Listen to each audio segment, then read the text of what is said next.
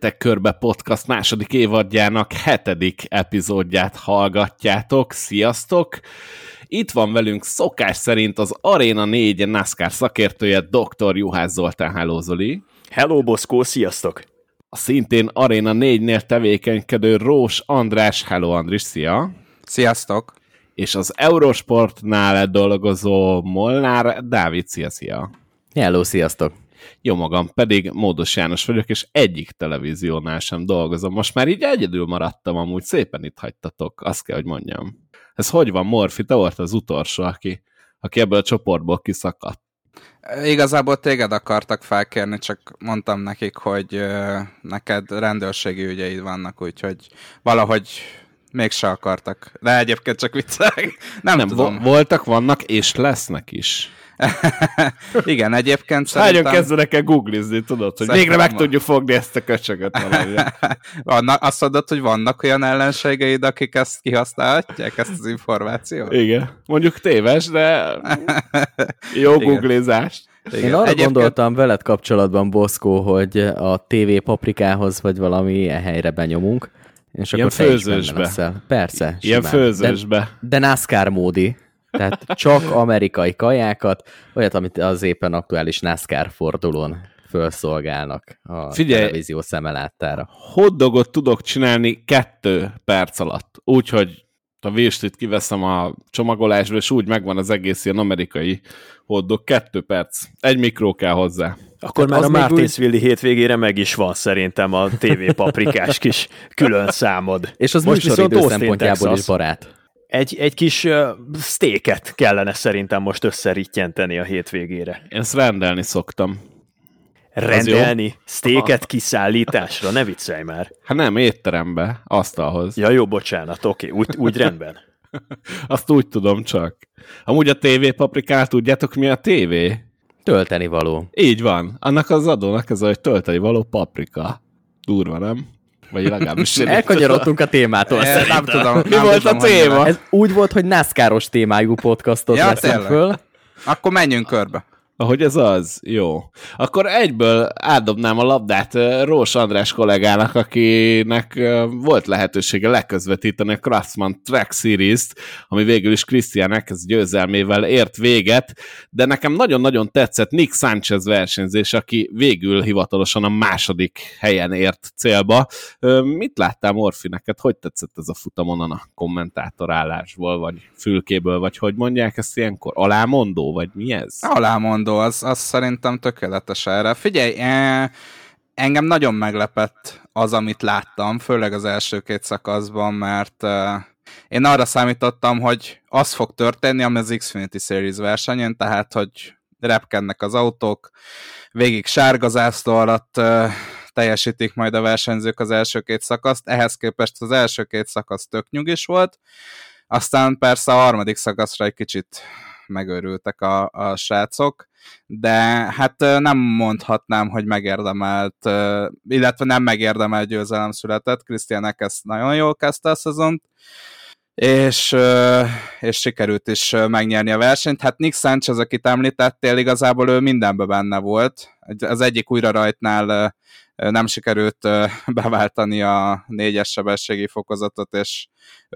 hát gyakorlatilag összetört mögötte a mezőny, Cory Heimele volt a legnagyobb elszenvedője ennek, neki teljesen összetört az autója, de a Pit Roadon is volt esemény vele, ott is összement valakivel, aztán a végére valahogy visszakeveredett a, a top 2-be, nem meglepő, ugye a, a Rev Racingnél van Nick Sanchez, ami a Kaibus, Kaibus Motorsportsnak a technikáját használja, úgyhogy úgyhogy gyakorlatilag a mezőny legerősebb autójával versenyzik, és nagyon tehetséges srác, de hát Christian Eckesnek nagyon érett a, a győzelem, úgyhogy teljesen megérdemelt volt.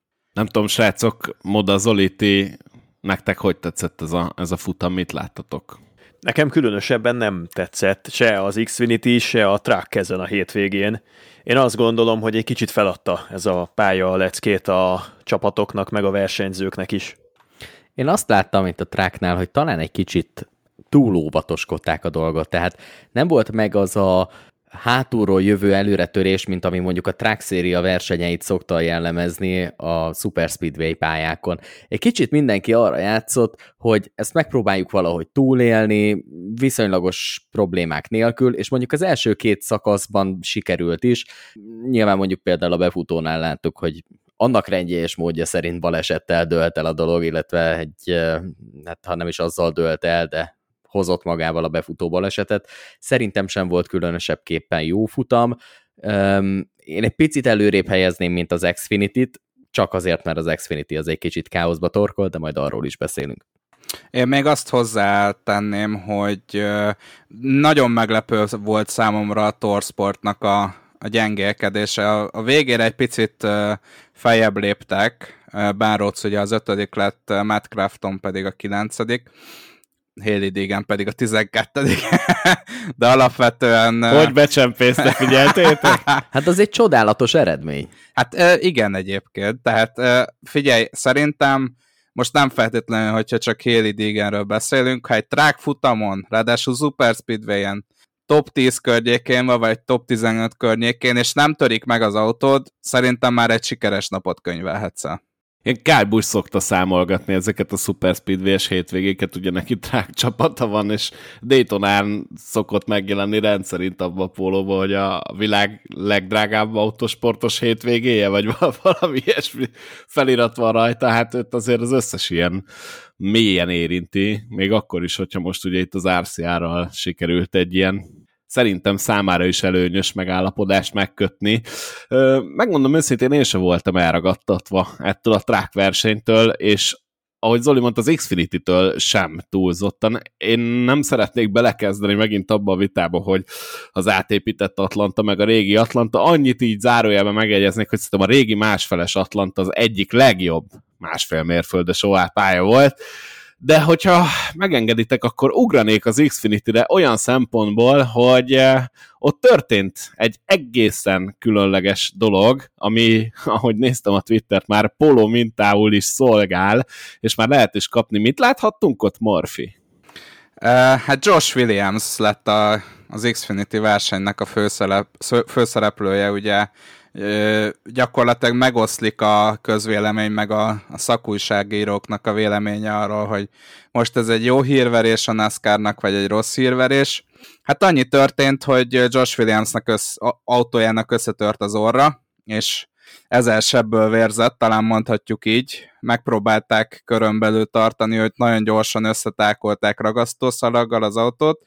Hát az volt a probléma, hogy ezek a ragasztó szalagok nem igazán tapadtak oda az autóhoz, és amikor jött ki az, az, az újraindítás előtti körben Josh Williams a, a pitből, hogy gyorsan felzárkozzon a mezőny mögé, akkor elkezdtek ezek a ragasztószalagok lehullani egyenként az autójáról, és a NASCAR annyira fölidegesítette magát ezen, hogy mondták neki, hogy parkolja le az autóját. Tehát gyakorlatilag nem volt akkor a sérülés az autóján, hogy, hogy automatikusan ki kellett volna hívni őt a, a NASCAR-nak, nem tudhatták, hogy mire képes az autója teljesítménybe, tehát ezt sem mondhatjuk, hogy emiatt parkoltatták le, szimplán nem tetszett nekik, hogy ennyi ö, alkatrészt ö, elhagyott a, a, az autója, és, és megállt gyakorlatilag a pálya közepén a célvonalnál, annak ellenére, hogy be kellett volna jönni a garázsba. A NASCAR így értette, hogy, hogy parkolj le. Ő megállt a célvonalon, és integetett a közönségnek, mutatta a peace jelet, mutatta a kis szívecskét a kezével, és hát egy este leforgása alatt sztár lett belőle. Igen, de ott olyan kackiásan így elballagott az autótól, tehát szerintem az volt a zsenes, így leparkolta, mint, mint aki mondjuk megnyert a versenyt, és kifogyott az üzemanyagból, pontosan ráállt oda a rajtcélvonalra, vagy a, nagyon oda a környékére, kiszállt, és mindenki jól végezte a dolgát, elindult befelé, így besétált, így tényleg így integetett a közönségnek, meg egy vidám volt, így minden rendben volt, de hát szerintem nem erre gondolt a NASCAR, amikor rászóltak, hogy parkit.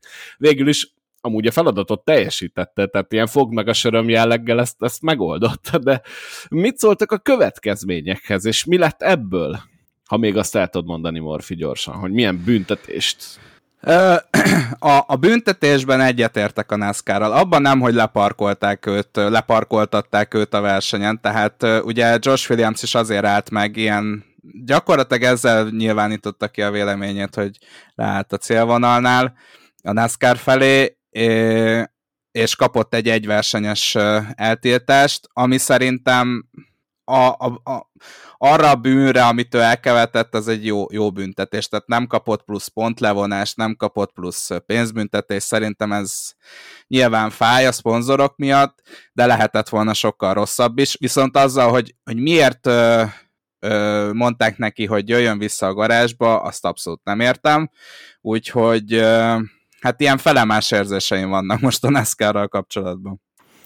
Én ezt a problémát olyan szempontból szemlélném, hogy szerintem ez a büntetés egy teljesen elhibázott büntetés volt, és pont, hogy a pénzbüntetés lett volna egy olyan büntetési tétel, amit meg kellett volna húzni a NASCAR-nak ez ügyben.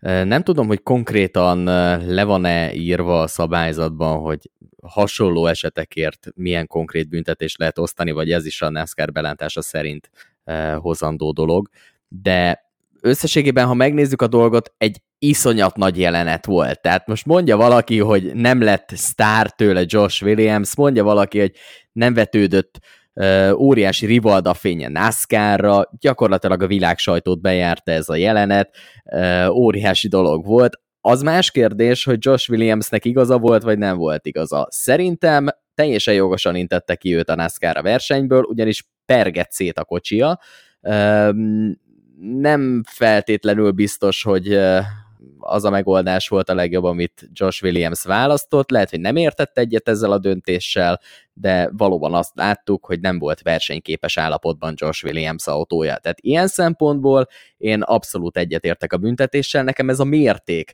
és a fajtája ennek a büntetésnek az az, ami zavar. Versenyeltiltást legutóbb például ugye azért Baba Wallace féle incidensért láttunk tavaly. Szerintem ez egy, ez egy kicsit sok, én inkább a pénzbüntetést gondolnám reálisabb büntetési tételnek, de ezen meg már el lehet vitatkozni, hogy ez milyen kategóriába és milyen súlyossági szintre tartozik ez a jelenet. Én sajnálom Josh Williams-t, vagy legalábbis sajnáltam addig, amíg sztárrá nem vált, és nem látjuk ennek a megtérülő oldalát, mert szerintem összességében sokkal nagyobb figyelmet kapott ezzel, és pozitív figyelmet kapott ezzel, ahogyan reagált a helyzetben, ahogyan azt követően a Door Bumper Clear című podcastben megnyilvánult, meg általában az ő személyhez szerintem illett ez az egész kis felhajtás, ez a kis hajcihő, úgyhogy közép és hosszú távon biztos, hogy rengeteget profitál belőle, de én ott akkor sajnáltam őt. Azt hiszem, hogy a körülmények áldozata egyfelől olyan szempontból, hogy 5 Celsius fokban rendezték a versenyt. Nem ragad a ragasztószalag, és egy gyakorlatilag olyan sérülést vitt a pályán, amit azért az esetek túlnyomó többségében lehet kezelni, és a NASCAR nem szokta kiinteni a versenyzőket. Gondoljunk csak tavaly arra, hogy Chase Elliott milyen autóval versenyzett a Charlotte Roválon, és igazából fel nem merült, hogy őt kiintsék. Úgyhogy én olyan szempontból sajnálom Josh Williams-t, hogy, hogy a hideg is, meg önmagában a versenynek a lefolyása is nagyon ellene dolgozott. Az, hogy valami 30 körön voltunk túl, és ez volt a negyedik sárga zászló, és nem haladt sehova sem a futam, és a NASCAR-nak erre is valamilyen szinten reagálnia kellett a döntésével. Ugyanez, hogyha egy mezei futamon, amit 20 Celsius fokban rendeznek, és nem egymás után jönnek a sárga zászlók, ugyanez nem ér parkoltatást, most meg parkoltatást ért. Én azt gondolom, hogy a NASCAR azt ellensúlyozta ezzel, hogy valami jogból kifolyólag, de iszonyú sok időt vett igénybe ezen a hétvégén Atlantában újraindítani a versenyeket. Ez igaz volt a trackra is, és igaz volt az Xfinity-re is.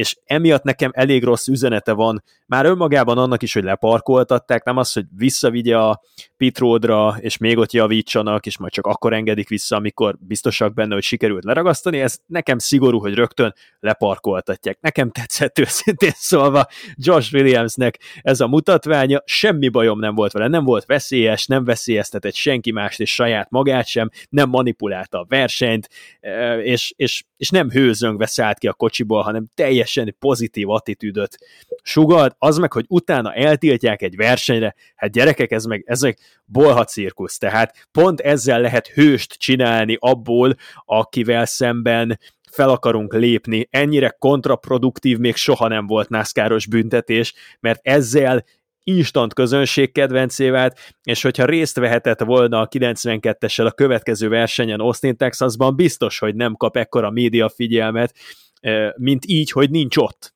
Úgyhogy szerintem Josh Williams még akár örülhetne is ennek, ha, ha, ha, ha nem lenne egy vérbeli versenyző, aki élhal ezért. Nekem ezzel kapcsolatban az jutott eszembe, hogy annó a hőskorban a NASCAR minden ilyen lehetőséget megragadott, ami egy kicsit előrébb lendíthette a hírnevét. Tehát, hogyha volt valaki, aki olyan jeleneteket húzott meg a pályán, ami mondjuk olyan outside the box gondolkodásra utal, és mondjuk beültetett maga mellé egy majmot, volt ilyen NASCAR bajnok, azt úgy meglovagolta a NASCAR, és lehet, hogy eleinte tiltotta, aztán majd kicsit tűrte, majd támogatta a dolgokat. Most van egy olyan érzésem, hogy ez a kicsit, ez a marketing gépezet ez akadozik, mert ebből egyébként egy tök jó dolgot lehetett volna kihozni, a kotára is,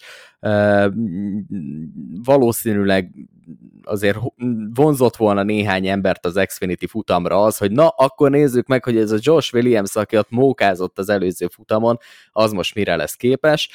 Mm, nem tudom, tök jó pofa volt egyébként szerintem, és tökre azt csinálta Josh Williams, amit mondott a NASCAR, parkold le az autót. Hát azt nem gondolták, hogy majd a célegyenesben a raj célvonalon fogja leparkolni a kocsit.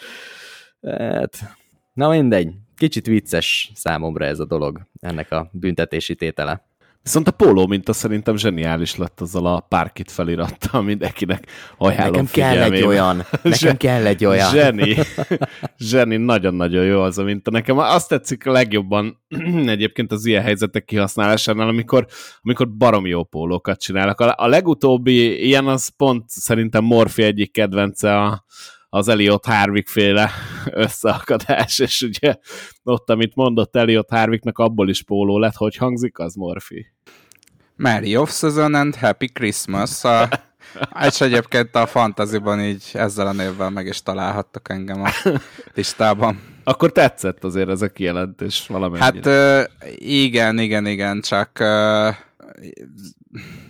Ugye ez egy picit úgy hangozhat, hogy ez szezonális bejelentés, de szerintem egy egész évben használható.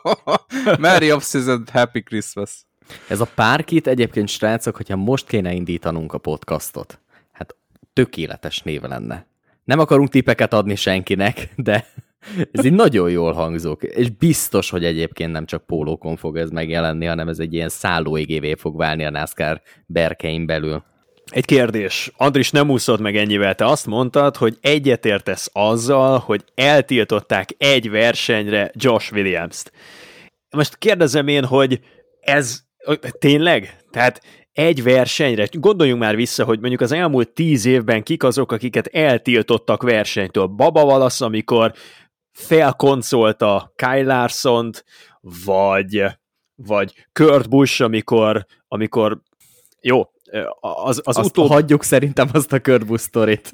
De ugye, de ugye az is egy nagyon érzékeny dolog volt, gyakorlatilag egy asszonyverés miatt tiltották el, meg még nem is tudom, Metkensetet zárták ki versenyről, segítsetek még. Tehát, hogy tényleg... Kyle Busch. Kyle Busch, igen, Ron Harnaday Juniorral, így van, igen. Figyelj, hogy a NASCAR-nak a NASCAR-nak ebben az esetben, és én azért értem meg őket, mert példát kell statuálni. Tehát baromi veszélyes zöld zászló előtt leparkolni az autódat a célvonalon, baromi veszélyes nem megvárni a a safety teamet, és át gyakorlatilag átsétálni a pályán, és akkor ugye még magának az eseménynek a, a mottoja, ugye nem is, nem is hagyták őt nyilatkozni, tehát a NASCAR ezt egy picit megpróbálta szerintem úgy intézni, hogy ne legyen akkora ügy belőle, csak nem sikerült nekik. Úgyhogy de... szerintem ezeknek az összetevője nem adott más lehetőséget a NASCAR-nak, mint hogy példát statuáljanak Josh Williams-szel. De könyörgök, tehát egyrészt emlékeim szerint sárga zászló alatt közlekedtünk, és akkor parkolt le, másrészt azzal a nevetséges indokkal rángatták el a pit reporter elől, aki talán Reagan Smith volt, hogy vinni kell a rendelőbe a kötelező vizsgálatra. Mert hol volt itt baleset? Tehát nem baleset következtében állt ki. Ha valakit leparkoltatnak, kizárják a versenyből egy fekete zászlóval, akkor azt minek kell vinni a rendelőintézetbe? Nem volt semmiféle kontakt, ami erre indokot adott volna. Ne, ez, ez a... önmagában az, hogy nehogy véletlenül egy a NASCAR-t negatív színben feltüntető komment elhangozzék Persze, a pillanat hevében. De, tehát azért is mondtam, hogy felemás érzéseim vannak a NASCAR-ral kapcsolatban, mert amit a pályán csináltak, Josh williams meg az, hogy gyakorlatilag három órán keresztül bent, tartott, bent tartották a versenyigazgatóságát, az is egy vicc. Ezzel abszolút nem értek egyet. Viszont az, amit Josh Williams csinált, bármennyire igaza van, és bármennyire nincs igaza a NASCAR-nak, azt valahogy meg kellett büntetni. Tehát a NASCAR-nak az utolsó dolog, amire szüksége van, az az, hogy a versenyzők elkezdjék figyelmen kívül hagyni a versenybíróságnak a, az ítélkezéseit, akár igazuk van, akár nem. És ezért kellett példát statuálni. De bocs, mert tehát nem hagyta figyelmen kívül, leparkolta az autót. Értem. Azt nem Értem. mondták, hogy hova. Az volt, az volt az utasítás, hogy parkit. Tökéletesen Igen. végrehajtott Josh Williams. Hát, Én úgy tudom, hogy egyébként szó szerint az volt az utasítás, hogy park it to the garage. Jó, akkor ez így nem él, amit mondtam, de na. Lehet, hogy eltévedt csak szimplán. Igen, melyik garázs, hol kell bemenni. Ugye ezzel Figyelj... volt, ha emlékeztek, amúgy 2022, és figyeld az aranyhal memóriámat, Darlingtonba Kyle hova parkolt, az megvan? A balesete után? I- igen, ott majdnem nem az volt, amikor majdnem elütött uh, embereket? Meg az megállt hagy, teljesen a, a nyílásba? Az hagyján, igen, a, a megnyitás, a garázs felé való megnyitás előtt a pitben konkrétan William Byronnak a, a pitboxa elé így keresztbe lerakta a toyota és így elballagott, mint aki jól végezte dolgát. Nekem az az utolsó ilyen nagy ö, parkolós élményem, de arra azt hiszem nem jött ilyen ö, egyversenyes nem. eltiltás. Már ezt Absz- úgy ironikusan mondtam, nem. hogy nem jött. Tehát uh, nem tudom, hogy, hogy mi változott a NASCAR-nak. Abba biztos vagyok, hogy példát akartak statuálni Josh williams és szerintem e, igen, ez, egy, ez egyébként egy jó témaindító lehet, hogy vajon, hogyha ezt Kyle csinálja meg, vagy Chase Elliott csinálja meg akkor ezt a büntetéstől megkapja.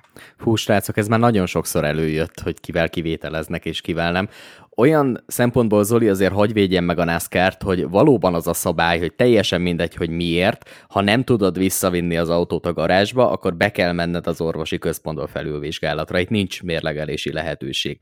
Tehát lehet, hogy ezt meg lehetett volna azután is csinálni, hogy interjút ad a versenyző, de ugye az a protokoll, hogy azonnal beszáll az orvosi autóba, elviszik, megvizsgálják, jön vissza, utána adhat interjút mm, Szerintem egyébként azzal én abszolút egyetértek, hogy ezzel a NASCAR példát akar statuálni. Én nem feltétlenül tartom ezt nagyobb problémának, mint azt, meg veszélyesebbnek azt a dolgot, Andris, hogy leparkolod az autót sárga zászló alatt a belső íven a rajcélvonalra, mint hogy valakit 300-zal beleraksz a falba, és utána még mondjuk össze Ezbe, is. Ebben egyetértünk. Ebben egyetértünk, de tudod jól, hogy ebben egyetértünk, hiszen hát mind, a, persze. Mind, a ketten, tehát mind a ketten azon az állásponton vagyunk, hogy a kilökéseket is ugyanúgy kéne büntetni, mint az, hogy van 0,2 mm eltérés egy hátsó szárnyon. Messzire, messzire mentünk, srácok. Én egy, egy ilyen gondolatmenetgyilkos dologgal zárnám ezt az egészet, amit menet közben elfelejtettem. De gondolatgyilkosnak gondolatgyilkos. Végül is, végül is, Saját gondolatodat megölted vele. végül is célt értünk. Esküszöm, pedig olyan frappáns volt, annyira kinyírtam volna az egész beszélgetést, de végül is Ennél sikerült. frappánsabb, teljesen kinyírtad vele a beszélgetést, és annyira frappáns volt. Ez sikerült. Na, de azt gondolom, hogy itt vannak nagyon-nagyon fontos hírek még, amiket ki kell beszélnünk. Ugyanis Blaine Perkins elküldte az SS Green Light Racing, ugye a 07-es Camaróban ült Perkins, és az volt az indok, hogy hát nem indult, nem indult jól az év, úgyhogy a következő futamon Kotán Carson Hossevár ugrik be ebbe az autóba, és az Xfinity-ben is fog indulni. Mit szóltok ez? Most tegye föl a kezét, akinek föl fog tűnni az, hogy nincsen Blaine Perkins a mezőnyben. Ezzel egyetértek, viszont ugye nekünk szimulátorosoknak meg Carson Hosszavár neve azért elég fontos uh, kiinduló pont. Ugye ő a Track Series-ben fut teljes szezont, és igaz idén nincsen túlságosan jó, jó szezonja, sőt az egész uh, sztoriban a legviccesebb az, hogy uh, hogy uh, Carson Hosszavárnak gyakorlatilag ez lesz a debütáló versenye, ráadásul road versenyen a Kotán, úgyhogy nagyon kíváncsi vagyok, hogy, hogy mire lesz képes, de hát ugye egy másik szimulátoros tehetség, aki most már a, az Xfinity Series-ben is bemutatkozhat. És most először vesszük fel úgy az adást, hogy én már letoltam a heti Xfinity futamomat iRacingbe, ugye a pilóták is ezzel készülnek, és én open megyek az egész szezonosan. Na, és azt milyen. tudom, azt tudom mondani nektek, hogy ez valami félelmetesen szar. Tehát, hogy ezzel az autóval itt kotán menni, ez valami döbbenetesen pusztulat. Én megkockáztatom, hogy a kapos autókkal komolyabb élmény, pedig, pedig a Gen 6-nél még szerintem az volt a nehezebb. Most ezzel a Next Gen-nel már lehet, hogy szívesebben mentem volna kétszer annyit, azt hiszem 22 körös volt a futamunk. Jó, hozzáteszem, hogy nagyon-nagyon kevés volt a nevező, mert rögtön az első nap, ahogy váltott a naptár iRacing, ugye ez kedden történik meg, letoltam a versenyt, mert ugye Sebring 12 órás futamunk lesz, én Clio is megyek, szóval nagyon sok a dolgom a héten, és még ugye podcastot is rögzíteni kell, azt ki kell keverni, ki kell rakni, stb. De hogy ezért úgy voltam vele, hogy jó van, körbe találtam, beállítottam így a az autót az alapján, amit letöltöttem az internetről, a setupot, így kattintottam rajta kettőt, aztán hadd szóljon, hát volt egy srác, aki képbe volt, voltam én, meg voltak a többiek. Hát Borzasztó. Ezt esküszöm, hogy ebben az élményfaktor az nulla. Ez Rosszabb volt, mint a track? Mert Ez én pedig azt toltam le. Én nem mentem a trákkal, de ennél csak jobb lehet. Figyelj, ha már a trackot mondtad, Moda, Kéden Hanikát írt, aki Twitterre szintén szimulátoros tehetség, hogy, hogy hát életem első köreit fogom megtenni a hétvégén rótpályán, majd Raja Karut, aki szintén iRacinges és a Track Series-ben megy, annyit írt, hogy ne aggódj, olyan, mint a játékban. Gondolom ez nagyon megnyugtatta Kéden Halikátot, de eh, valóban, tehát eh, ugye már sokat beszéltünk, meg a múltkor a közvetítés alatt is a sárga zászlók miatt eh, volt idő egy kicsit elmélyedni az iRacing realisztikusságában, meg a szimulátorozás és a valós versenyzés közti összefüggésekbe. Ezeknek a srácoknak gyakorlatilag ez az egyetlen lehetőségük mondjuk egy rótpályára felkészülni. Tehát én nagyon kíváncsi leszek, hogy például Rajakarut hogy fog teljesíteni, Hosszavár hogy fog teljesíteni, akár Haley Degen is, ugye ő is so- sokat szimulátorozik, úgyhogy Úgyhogy nagyon várom, hogy, hogy az igazi szimulátoros arcok hogy fognak menni kotám. William Byron. E, igen, igen. Ha már így, nekem csak úgy eszembe jutott, dobjuk már be még Byron, Azért- és ő is azért Azért ő, a, benyegett. szi- azért ő a szimulátoros bemutatkozása óta annó elért egy-két dolgot. Igen, most így eszembe jutott, hogy mint ő is ott lenne a NASCAR környékén, azért így hozzácsaptam, de tényleg valami pusszulat. Tehát, hogy ez a pálya szerintem annyira nem a NASCAR autóknak van, és sajnos lesz még ilyen a naptárban, és én nem azt mondom, hogy road ellenes vagyok, nekem nagyon tetszik, hogy színesítették a naptárat, például Road Amerikán imádtam menni ezekkel az Xfinity autókkal, ez egy sokkal jobb ritmusos a pálya, ez, ez a kota, ez, ez valami szenvedés az elejétől a végéig, és szerintem nekik is az lesz a valóságban is, és lehet, hogy nézni is az lesz, de ennyire ne szaladjunk előre. Na jó, de javíts ki Zoli, hogyha tévedek. Én, én úgy emlékszem, hogy tavaly a statisztikák azt mutatták, hogy Kota népszerűbb helyszín volt, mint a Texas Motor Speedway a, a NASCAR számára. A televíziós nézettséget, a helyszíni Helyi, nézettséget? helyszíni, helyszíni. Ja, hát az egyértelmű. Mondjuk szerintem egyébként is az Austini pálya úgy általánosságban jobb promócióval rendelkezik, mint a Texas Motor Speedway, és sokkal jobban fel tudják kelteni helyben is az érdeklődését a nézőknek, úgyhogy ez egyáltalán nem meglepő. Um, ezt nem, nem tudom, egyébként Boszkó, ha megengeded, akkor ezt megkérdezném, hogy számodra miért uh, kevésbé élvezetes, hogy nagyon, nagyon szépen Isz... körülírjam a jelződet. Miért kevésbé élvezetes? Van egy tippem, hogy miért, de a kotán versenyezni, mint mondjuk Szonomában vagy Road Amerikán iszonyatosan ritmustalan, tehát elképesztően ritmustalan ez a pálya, nagyon huplis, mindenhol meg akar ölni, egy személvezet nincsen benne, tényleg nincs egy két kanyar, amit olyan jól át lehet fűzni, olyan élvezettel ki lehet jönni belőle, hanem minden kanyar egy szenvedés, és minden kanyarnál arra kell gondolni, hogy jó, akkor itt nem csináltam ezt, mert meghalok, ott nem csináltam azt, mert meghalok, még mondjuk Road Amerikán van egy-két kanyar, amit tök jól át lehet fűzni, meg így élvezetes, meg úgy azért van valami kis ritmus a pályának. Ugye ez a kota ez úgy épült, hogy nagyon sok pályából így összedobálták a, a népszerű kanyarokat. És, és nekem ettől teljesen unszimpatikus lett az egész. Tehát, hogy tényleg olyan, mint hogyha egy ilyen öt, öt darab különböző Lego készletből így kivettél volna dolgokat, ami neked szimpatikus, és csináltál volna belőle egy újat. És, és nekem ez az irány, ez nagyon nem, nem, nem tetszik, és ez teljesen visszajön, és érződik is, és nem beszélve arról, hogy mindezt sikerült valami elképesztően borzalmas minőségben megépíteni, tényleg huplis, rosszak a rázók, ez rettenet az egész ha már magáról pályáról van szó, és úgy összességében én nagyon sokszor, sok helyen hangoztattam, hogy a kota az szerintem valami borzalom, de én azért találom ezt szörnyen rossznak, ezt a versenyhelyszínt, mert olyan óriási bukóterek vannak benne, hogy maga a pálya, az mondjuk, hogyha fölülről nézed, szinte el is veszik ebben az egészben. Tehát az, hogy mész, és folyamatosan mindenhol csak beton, aszfalt, 200 méterre a fal, jó, tök jó, hogy biztonságos, meg minden, meg ha kicsúszol, akkor nincs rögtön ott a fal, és nem töröd össze a kocsit. A nagy probléma az azonban az, hogy ez Amerikába abszolút nem illik be, ahol mondjuk tényleg mondod, hogy ott van Road Amerika, ott vannak azok az amerikai stílusú uh, rótpályák, mint mondjuk akkor mondjuk, hogyha a NASCAR-ról van szó, akkor Sonomát, vagy Watkins Glen. Hol illik bele ez Amerikába ez a kota? Uh, Sehol. Ott viszont, a, ott viszont a másik része a dolognak, hogy többen látogatnak ki, mint a Texas Motor Speedway-re. Őszintén, hogyha választani kéne, akkor ti a Texas Motor Speedway-re mennétek ki, vagy a, a Kotára? A.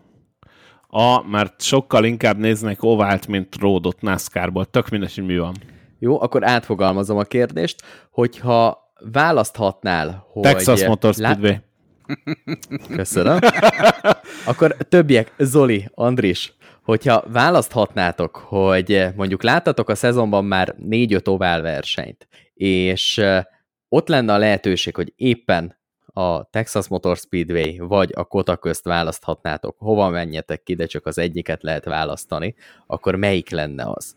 Mert Figyelj. Ha, az, ha a versenyek izgalmait nézzük, hogyha a különlegességet nézzük, a specialitást nézzük, akkor mindenképpen a Kota nyer, mert a Texas Motor Speedway szerintem az utóbbi tíz évben úgy stabilan a legrosszabb versenyeket hozza. De ovál.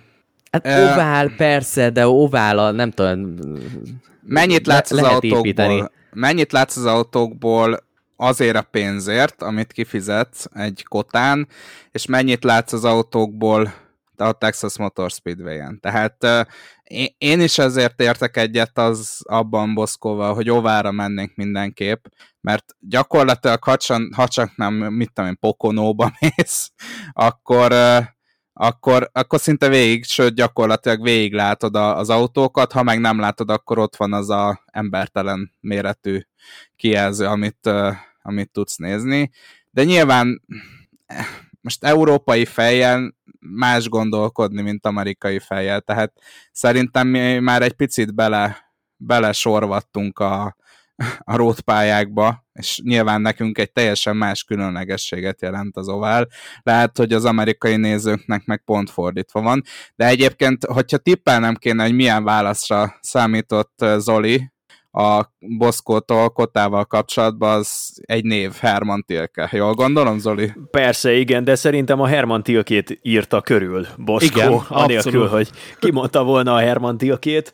Én most kövezzetek meg, de én meg a kotára mennék ki inkább, vagy legalábbis erre a kota versenyre mindenképpen, mert, mert szerintem most a szupersztárok említése nélkül önmagában az, hogy egy új aerocsomag debütál a rótpályákon, amit eddig csak Phoenixben használtak és Phoenixben láthatunk, az önmagában a Cup Series szempontjából külön érdekességeket tartogat, másrészt pedig sokkal kiszámíthatatlanabbnak vélem ezzel a mostani lebonyolítási rendszerrel és ezzel az új aerocsomaggal a road versenyeket, mint egy, egy, egy texasi oválos körözést, úgyhogy szerintem üde színfolt lehet most a naptárban ezúttal Kota, mert előre keveredhetnek olyan arcok, akiket egyébként a versenyhelyszínek túlnyomó többségében nem látunk küzdeni a győzelmekért. Simán benne van, hogy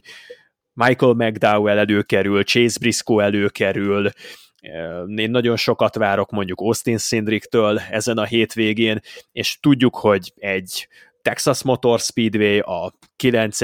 intermediate ovál a sorban, az nem tudna olyan változatosságot hozni most a hetedik generációs autónak a második évében, amit úgy tűnik, hogy a Chevy dominálhatnak, mint amit tud hozni egy rótpályás futam egy új aerocsomaggal. Bocs, Boszko, mielőtt megszólalsz, Austin Sindrikről jutott eszembe, hogy képzeljétek el, hogy tesztelhette a, a, az új Ford Mustang GT3-at, és nagyon jó véleménnyel volt róla, úgyhogy én nem lennék meglepve, hogyha egy GT programba is láthatnánk majd a jövőben Austin Szindriket. Ja, ez, ez mondjuk, hogy az Austin Szindrik jó véleménnyel van arról a márkáról, aminek az igazol kilót. Nagyon meglepő, ugye? Ez sokkolt a hír. Ledöbbentem, ledöbbentem, de egyébként adom, Zoli, kövezzünk meg. Adom. visszatérve. Nem, én ezt mind értem. Együtt a hősök terén, amikor a moda megjelenik Kariládzsa. Ez egy nagy is el fogunk jutni, közel volt, közel volt. De Azért én az egy szép halál lenne nekem, hogy a moda pucéron megkövez a hősök terén. Zoli, ez neked nagyon beakadt ez a kép. Nem csak Zolinak akadt be ez a kép, ez nekem is, és ezzel a kövezéssel együtt meg már aztán végképp mennék. Téged de... hibáztatlak érte, Dávid. Bocsáss meg. Majd annyi, hogy a, a moda lehet a sogatjába, akkor Zolit meg ilyen műanyag játékkövekkel, mert azért mégis a brutalitást azt elítéljük minden. Kis kavicsokkal. Kis, ez ilyen sóderből majd így merítünk, és messziről dobáljuk. De, de most, most komolyan, tehát ez smafu volt, amit én felhoztam? Nem, nem, pont ezt akarom mondani, hogy értem az érveidet, de tényleg, hogyha élmény szempontból nézed, nekem még az is sokkal jobb, hogyha unalmasan mennek körbe-körbe tényleg egy Texason, amit én egyébként kiírtanék a naptárból. Tehát félre ne értsen senki, nem vagyok Texas Motor Speedway rajongó, csak inkább nagyon ellene vagyok ennek a sok ródnak. Na, túl sok a ród, nagyon-nagyon sok a ród, és, és nem jó pályák. Tehát egyébként Sonoma se a kedvencem, de Sonomán legalább szoktunk látni jó versenyt. Tehát emlékezzünk azért Suarez csatájára, amit művelt ott Chris Busher, tehát hogy Sonomából mindig fel tudok idézni ö, olyan eseményeket, amire nem tudok csettint, hogy na igen, ez, ez verseny volt. A kotáról egy dolgot tudok felidézni, és féktávon mindenki kilöki a másikat, ahol éri, és akkor ebből vannak paybackek. Nagyjából ez az összpozitív élménye, meg egyszer majdnem meghalt a félmezőny, amikor olyan esőbe mentek, hogy senki nem látott két méterig, és pont Caster autóját úgy betakarították, hogy abból sokkal szörnyűbb dolog is lehetett volna. Szerintem abszolút nem kéne erőltetni a NASCAR-nak ezt a road versenyzést, és ha már erőltetjük, akkor már tök jó pályák vannak. Tehát miért jövünk el Road Amerikáról, ami egyébként egy izgalmas futamot is tudott szállítani, és ezért emlékezhetünk rá Reddicknek a győzelmére, szerintem az egy jó verseny volt. Vagy tudnék még bedobni pályákat, amik ténylegesen szerintem sokkal izgalmasabb lenne, mondjuk Road Atlanta, imádom Road Atlantát, szerintem nagyon-nagyon jó futamokat lehetne rendezni ott a NASCAR-ra. Ehelyett megyünk Indianapolis Roadon, úgyhogy kivettük az ovált, ugye? Ami szerintem bűn, mert ezzel a mostani autóval és mostani csomaggal lehet, hogy az év versenye lehetne az az Indianapolis. Én nagyon-nagyon megnézném őket. Jövőre úgyis visszajönnek. Hát nagyon remélem, hogy nem ezt a ródot fogjuk használni, mert ez, ez valami döbbenetes. Na, az a másik, ami nagyon-nagyon rossz szimulátoron. Az a hátsó rész, hogy meg lett építve, hát azért szerintem én Nem csak szimulátoron ad... szerintem. Ezért letöltendőt adnék érte, esküszöm. Hát nem nézik meg? Na jó, mindegy, messzire megyünk, nem akarom az egész adást a rótpályák szidalmazásával tölteni. Maradjunk annyiba, hogy ennél sokkal, sokkal jobb rótpályák vannak. Értem, hogy a marketing értéke nagy, értem, hogy kimennek az emberek, igazából értem a NASCAR döntését, hogy miért ide hozza el, csak nyilván nekem az üzleti érdekek nincsenek szem előtt, én mint rajongó, mint néző, mint podcastoló emberke nézem a dolgot, nekem így nem tetszik, de hát mindegy, ez van. Na de elkanyarodtunk a témától, hát mit szóltok akkor végül is ez a Perkins kirugáshoz? Lement azt hiszem, hogy öt verseny az Xfinity-nek? ugye? Vagy hat? Ha nem is emlékszem. Szerintem mindegyik Öt. fordulón ott voltak, ahol a Cup Igen, eddig. csak én most a szimulátor miatt meg vagyok kavarodva, mert én már lefutottam a hatodikat, de ők még csak ötöt. Igen. igen Na és öt, öt futam után szerintetek ki lehet rúgni embert nem. azzal, hogy nem megy? Mert nem. ha ki lehet, ha ki lehet, akkor én itt bedobnám Ryan Priest, akit semmit nem láttunk még az öt futam Na alatt. ne hülyeskedj már. Na, mit láttunk? Majdnem megnyerte a Clash-t. Például. Ja, ma, én is majdnem megnyertem for starters. Aztán lehetne mondani, voltak Ryan Priestnek szerintem egész jó Egy. megmozdulásai a Daytonai Speed Weekend is. És ennyi? É, jó, most nehogy Zoli, szerinted Boszkónak miért vannak ilyen érzései? Na de várj, nem, nem, nem, nem, nem, nem, nem, hanem csak azt mondom, hogy ez alapján egy csapatból kirúgtak egy versenyzőt. Nyilván nem csak ez alapján rúgtak ki egy versenyzőt a csapatból, az Xfinity-ben tudjuk, hogyha nincsen megfelelő szponzori háttered, akkor bármikor repülhetsz. Landon Cassill-t bejelentették például a Colleague Racinghez teljes szezonra, aztán amikor az egyik másik szponzor azt mondta, hogy hát másképpen alakulnak a 2023-as terveim, mint ahogyan gondoltuk, akkor Landon Cassill kívül találta magát az Xfinity-n. Tehát eh, szerintem ez több összetevős annál, nem gondolnám, mondanám, hogy öt verseny alapján valakit eltemettek volna, ennek ez legfeljebb a jéghegy csúcsa, amit mi tudunk ebből a történetből. Szerintem a körtét az almával ne próbáljuk összehasonlítani, tehát a Perkins féle szereplés az eddigi öt versenyen egyetlen top 30-at eredményezett. Egyetlen egy top 30-at. Ryan Priestnek azért sokkal jobb volt a tempója, hogyha puszta eredményeket nézzük akkor is, és ha mondjuk a, a körönkénti átlagtempót, hát arra meg nem is beszélve, tehát azért a két dolgot én nem feltétlenül hasonlítanám, még hogyha érzelmi szálak kötnek is a Ryan Priest Nem, ezt, ezt ne húzzuk rá, imádom Priest, tehát hogy imádom a csávót, ezt, ezt ne húzzuk rá, ezt csak példaként hoztam, hogy de megnézhetjük akkor, mit tudom, Harrison burton is. Nincs kirúgva, semmit nem mutatott. Tehát, hogy én nekem ez extra, tehát pont arra akarok rávilágítani, hogy itt nem ez a probléma, csak szerintem ez nem egy fair dolog a csapat felől, hogy ezt kommunikálod kifele, hogy hát nagyon gyengén ment, és akkor... Na most szerencsétlen ezek után hogy fog autót találni, meg hogy fog szponzorokat találni, meg, meg hogy fog bármit. Szerintem ez nem szép, ahogy így elválnak. Ez, ez, ez, ez nem korrekt és feltételezem, hogy az SS Greenlight Racing mondjuk nem a legerősebb autó a rajtrácson, tehát mondjuk a csapatnak is lenne mit oda tennie, szerintem. Bezzek, ha még a Stuart House racing lennének kapcsolatban, ugye? Yeah.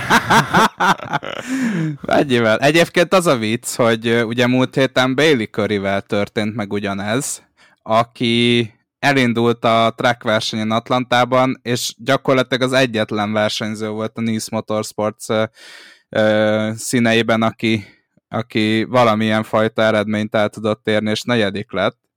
Úgyhogy hát reméljük, hogy Blaine Perkins is talál magának egy, egy következő állomást.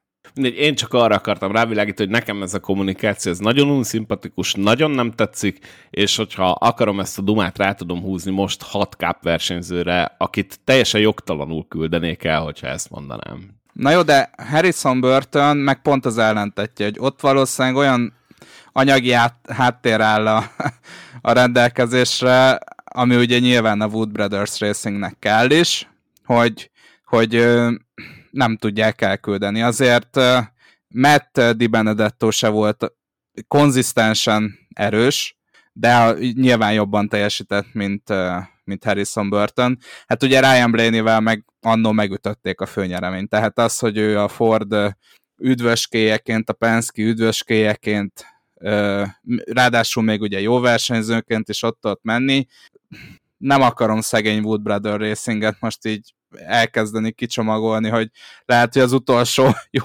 évük az a, az a Ryan Blaney féle teljesítmény még annó, de hát ebben egyetértünk, hogy Harrison burton akármennyire fiatal már hátra lehetne küldeni, csak valószínűleg ott meg olyan anyagi hátteret biztosít az egész csapatnak Harrison Burton, hogy erre még nem került sor. Én ebbe se értek egyet, szerintem mindenkinek időt kell adni, és azért, hogyha megnézzük mondjuk pont Ryan Priest, hát több futama van a Cup mint mondjuk Colcasternek, és úgy tudott visszatérni most. Hát én, én mindenkinek hagynék időt, és, és egyetértek azzal, hogy a Cup Series-be bele kell szokni. Na de maradjunk még az Xfinity-nél, mit szóltok hozzá, hogyha kielemeznék egy kicsit magát a futamot, mert itt bedobtuk az ezzel kapcsolatos híreket, de a futamról még egy szót nem beszéltünk, csak annyit, hogy hát nem volt épp a legizgalmasabb. Austin Hill nyerte ezt is, micsoda meglepetés. Daniel Hemrick lett a második, Ryan Truex ért be a harmadik helyen, és ugye egy Parker Kligerman volt a nagy küzdő, ő végül a negyedik helyre volt jó, Riley Hurst ötödik, Brett Moffitt 6, Josh Berry 7, John Hunter Nemetsik 8, Sam Mayer 9, és Justin Haley zárja a top 10-et.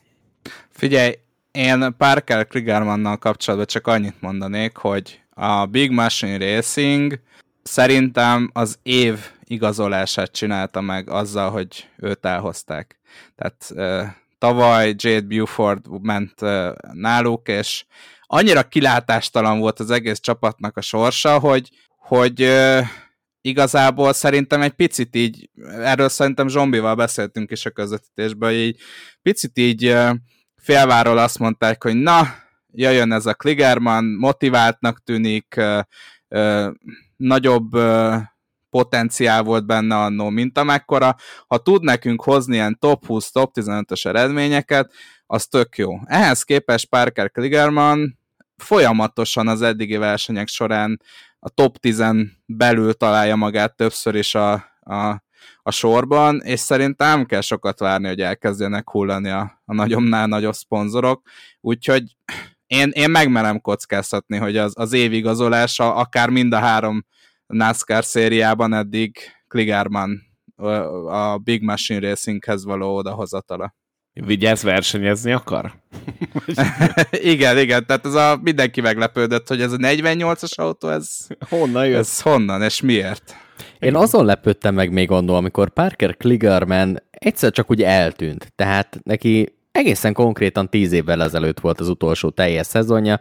Gyorsan meg is mondom, hogy pontosan hanyadik helyen zárta, kilencedik helyen zárta az Xfinity-ben azt a szezont, és utána gyakorlatilag szőrénszálán eltűnt. Kommentátor volt, vagy riporter volt, beugrott néha egy-két versenyre, de igazából már mindenki azzal számolt Parker Kligermannel kapcsolatban, hogy Kligerman versenyzői karrierje az gyakorlatilag véget ért, legalábbis ami a teljes szezonos komolyabb szerepvállalást jelenti. Aztán idénre visszatért egy teljes szezonra úgy, hogy igazából senkinek nem voltak olyan elvárásai vele szemben, hogy majd ő bajnok esélyes lesz, vagy ott lesz az élmezőnyben, és mégis meg tudja mutatni, hogy tulajdonképpen tíz évnyi ö, olyan szintű kihagyást követően, hogy nem volt meg az a folyamatos terhelés, az a hetenkénti ö, versenyre járunk, és versenyre készülünk című történet, úgy vissza tud térni egy olyan szinten, hogy ahogy azt mondjátok, hozza a top 15-öket, most ugye Atlantában egy negyedik helyet akasztott le, Daytonában is jól ment. Szerintem ebből lehetnek azért szép eredmények. Nem tudom, hogy futamgyőzelemre esélyes lesz-e. Oda tud-e kerülni majd az idei szezonban akár a, a Super Speedway versenyeken, vagy egy-két olyan helyszínen, ami jobban megy számára. Ugye ő korábban Super Speedway-eken azért jól versenyzett, eléggé eredményes volt. össze... Igen? ne menjünk bele, kérlek, srácok, ne menjünk bele a Super Speedway-es témába. semmi, semmi. Jó, akkor uh, átfogalmazom ezt úgy, csak hogy a Andrisnak ne, és át a ne Boszkó... fogalmazz. Ne, hogy az Andrisnak és Úgy a volt jó, is gyereknap legyen, hogy Sorry. nagyon szerencsés versenyző volt a Super Speedway versenyeken, és mindig uh-huh. jól pörgette a lottókereket, és mindig belenyúlt azokba a golyókba, Wow. amikor kiesett neki a dolog. Ez már Ö, tetszik nekem is. tudsz, Ez akarsz. sokkal jobb. Szóval, hogyha adott esetben megint jól pörgeti a rulettkereket, akkor a bajnok esélyesek közé bekerülhet azt követően, hogy a e, taladegai versenyen, majd ami a szezon végén kerül megrendezésre a rájátszási időszakban, kihoz egy olyan eredményt, aminek köszönhetően szerencséjét ismét megvillantva ott tud lenni. Szóval komolyra fordítva a témát, nem vagyok benne biztos, hogy ő a bajnok esélyesek közé fog tartozni, de hogy a legjobb tízre esélyes, hogyha ezt a formáját tudja tartani, és egy kicsit még ő, valamint a csapat is összekovácsolódik, az egészen biztos. Szerintem a legnagyobb meglepetése az Xfinity szériának 2023-ban ő. Még annyit hadd tegyek hozzá, hogy szerintem Parker Kligerman valószínű a, a ma élő legjobb olyan versenyző a földkerekségen, akinek összesen három teljes NASCAR nemzeti szériás szezon van a háta mögött. Tényleg döbbenetes, hogy két Truck Series-ben lehúzott teljes menetrendes szezon, meg egy Xfinity is eh, van a neve mellett, ahhoz képest, hogy, hogy mekkora potenciál lakozna benne. És 2013 óta nem ment teljes szezont, ahogy Dávid is kiemelte, pedig amikor beugrott, akkor szerintem csalódást nem okozott. Emlékszem például a 2021 őszi versenyre, amit a Cup Series-ben rendeztek, eh, talán Kansasben, amikor akkorákat vívott, hogy körön belül maradjon a Gond Brothers Racingnek a kocsijával, egy tényleg riherony technikával, és, és nagyszerűen ment, tehát élmény számba ment az, amit művelt azon a versenyen például, Amellett, hogy egy accelerált srác, nagyon jó hallgatni, hogyha a NASCAR on NBC podcastbe meginvitálják, vagy amikor nem csak pit reporterként, hanem egy picit többet engedve a saját személyiségéből a televízió képernyőjére kerül.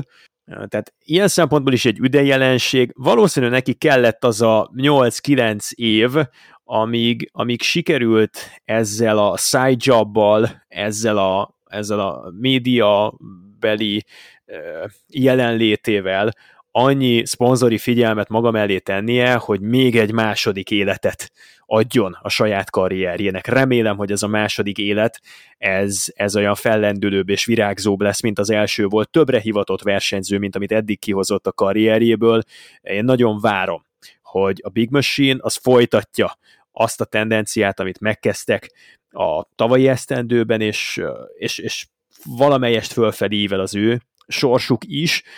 Most látok egy olyan kedvező együttállást, amikor a versenyző és a csapat nagyjából ugyanott tart a saját fejlődésében, és ez, ez azért igen ösztönző lehet. Én egy picit, picit témát váltanék, mert még ugye Austin Hillről nem beszéltünk, meg az RCA-ról. Ugye Austin Hill lett a második versenyző, aki, hát most meg nem mondom, hogy, de talán az első öt versenyen három, vers, három győzelmet is össze tudott gyűjteni, Mark Martin és Kyle Busch után. Tehát azért ez nem egy olyan rossz névlista, ahova csatlakozott Austin Hill, és számomra az RCR óriási meglepetés ebben az évben. Tehát a Junior Motorsports gyakorlatilag sehol nincs a, a Chevy-vel, a Colleague Racing gyakorlatilag sehol nincs a Chevy-vel, nyilván mindkét csapat elveszítette a top versenyzőjét erre a szezonra, és az RCR meg nem csak, hogy Austin hill de Sheldon Creed-del is hétről hétre tök jól megy, és számomra, számomra teljesen, teljesen lenyűgöző, amit, amit nyújtanak, úgyhogy, úgyhogy le a kalappal előttük, meg le a kalappal Austin Hill előtt. Ez a, ez a 21-es autó, ez verhetetlen. Tehát olyan, olyan sebessége van a Super Speedway-eken, hogy a három széria közül nem is nagyon tudok hasonlítani Ilyen hozzá szerencsést, semmit. még egyet nem tudsz. Na jó, de ez megint csak az autó inkább, nem? Vagy te hogy gondolod ezzel? Na most ez akkor az autó? Hát eddig arról volt szó, hogy a Super Speedway-en csak és kizárólag szerencsével nem, lehet nyerni. Nem, Ilyen, az hogy volt, az autó... 70-30 és 60-40 volt, nem Na jó, de hát hogyha kizárólag. van egy olyan autód, ami az összes szerencsefaktort ki tudja szűrni. Ha van egy olyan autód, ami gyors, és van egy olyan versenyződ, aki jól megy a Super Speedway pályákon, akkor ez egy óriási szerencse. Így van. Így. Így. Na ezt jól megfogalmaztad. Ez a, ke- ez a kettő köszönöm. kell hozzá, és a szerencse. Na de most, uh, Morfi, nekem egy kérdésem van hozzá, de emlékszel, hogy a szezon kezdetekor te melyik gárdát találtad az Xfinity-ben, idézem, szerintem szó szerint messze a legjobbnak, vagy leggyorsabbnak. Emlékszel te erre? Junior Motorsports. Nem. Te ezt a hát, Stuart uh... House Racingre mondtad, hogy az Igen? Messze. Igen. Én még én kérdeztem rá, hogy és a Junior Motorsports, és akkor még az RCR fasorban nem hát volt. ezt vissza kell hallgat, vissza kell hát hallgatnom, ez... mert ez Videóbíró. Így volt, ez így volt, ezt mondom neked, hogy így volt, de most nem is ez a lényeg, nem Nem csak húzni akartam. akartam az, nem csak húzni akartam az agyadat a nem, nem, ezt többször is kijelentettem, és egyébként én már akkor felhívtam a figyelmet, hogy haló, a Stuart House Racing az az Xfinity-ben is Stuart House Racing, és most már eltelt 5 hét, és folyamatosan azt hallgatjuk a rádión mindkét Stuart house hogy nem megy az autó. És ez most is látszott Atlantában, hogy szerencsétleg próbálkoztak, Caster úgy lejött, akkor úgy visszacsúszott az egész alsó sor, annyira lassú volt, akkor fölment, akkor azt a sor tartotta föl, igazából a csapattársa sem nagyon tudott semmit csinálni, ugye Riley Herbst, hát végül az ötödik helyre becsúszott, még Caster a 12 de ez csak igen, abból de adódott, volt hogy... egy jó taktikai húzásuk. Hát igen, meg abból adódott, hogy Riley Herbst semmilyen szinten nem próbálkozott, és végigment a vonattal.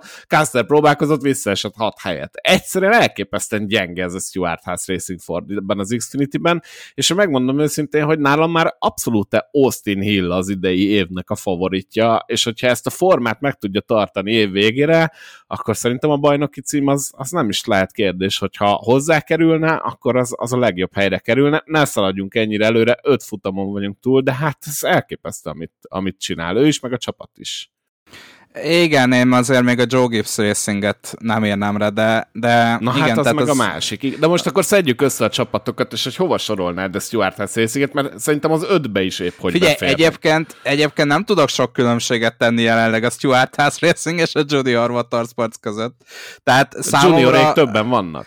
Számomra a Junior Motorsports az egy óriási, tehát hogy mi minden héten azon csodálkozunk, hogy jön Dale Junior a kis podcastjába, és elmondja, hogy hát megbeszélték, mert egyébként minden héten lökik ki egymást. Most is Josh Berry meg Sam Meyer ment össze, vagy nem is emlékszem már, hogy, hogy ki volt a, az azt a két. Hiszem, ja, Justin Olgájár, bocsánat. Josh Berry meg Justin ja, Olgájár. Ugye... A, a Barry Meyer az előtte héten volt. Igen. Most igen, már nehéz úgy, amúgy tartani. Úgyhogy Olgájár le is nyilatkozta, hogy egyszerűen szégyeli magát miatt a szituáció miatt, tehát, De ő azt nem arra értette szerintem, hanem arra, hogy Atlantában, igen, ezen a Super Speedway-esített másfele soválon kell menni.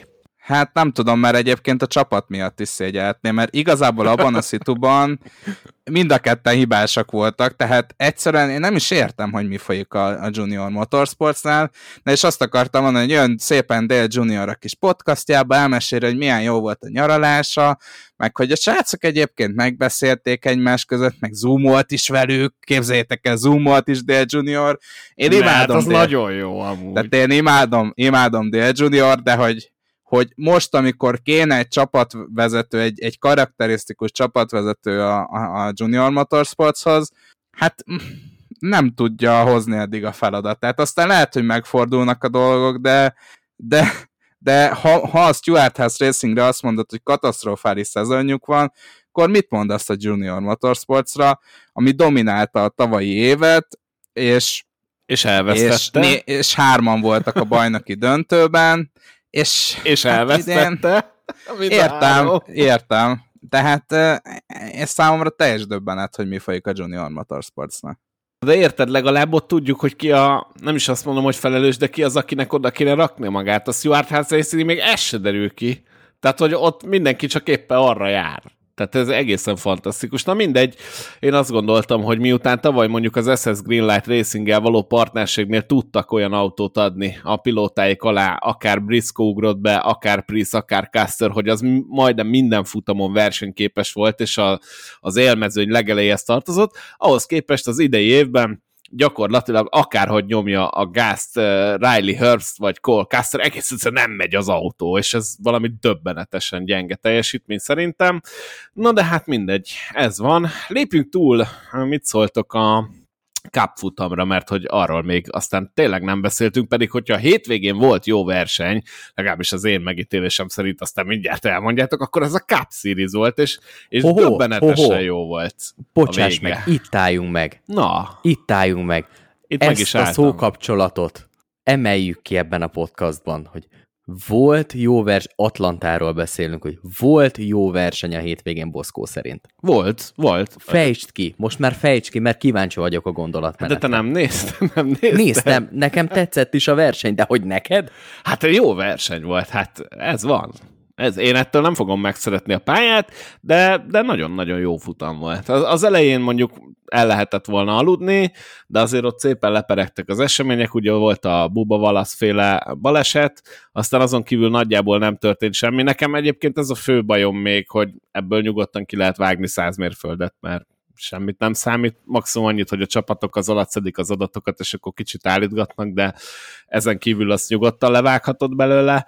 Tavalyról le is vágtak százat. Le is kéne most is mindegyikről, mert nagyon-nagyon hosszú volt ahhoz képest, és tényleg semmi nem történik. A verseny kétharmadában nem történik semmi, én ezt meg tudnám nézni úgy, hogy mondjuk az egyharmadában nem történik semmi, és akkor ott beállítgatjuk, és akkor utcu neki, de a vége az tényleg elképesztő volt, és amit Joey Logano leművelt, hát én, én arra nem találok szavakat. Én, én ezt már visszanéztem legalább ötször, és fogalmam nincs, hogy hogy tudott így előrejönni, és így megnyerni ezt a versenyt.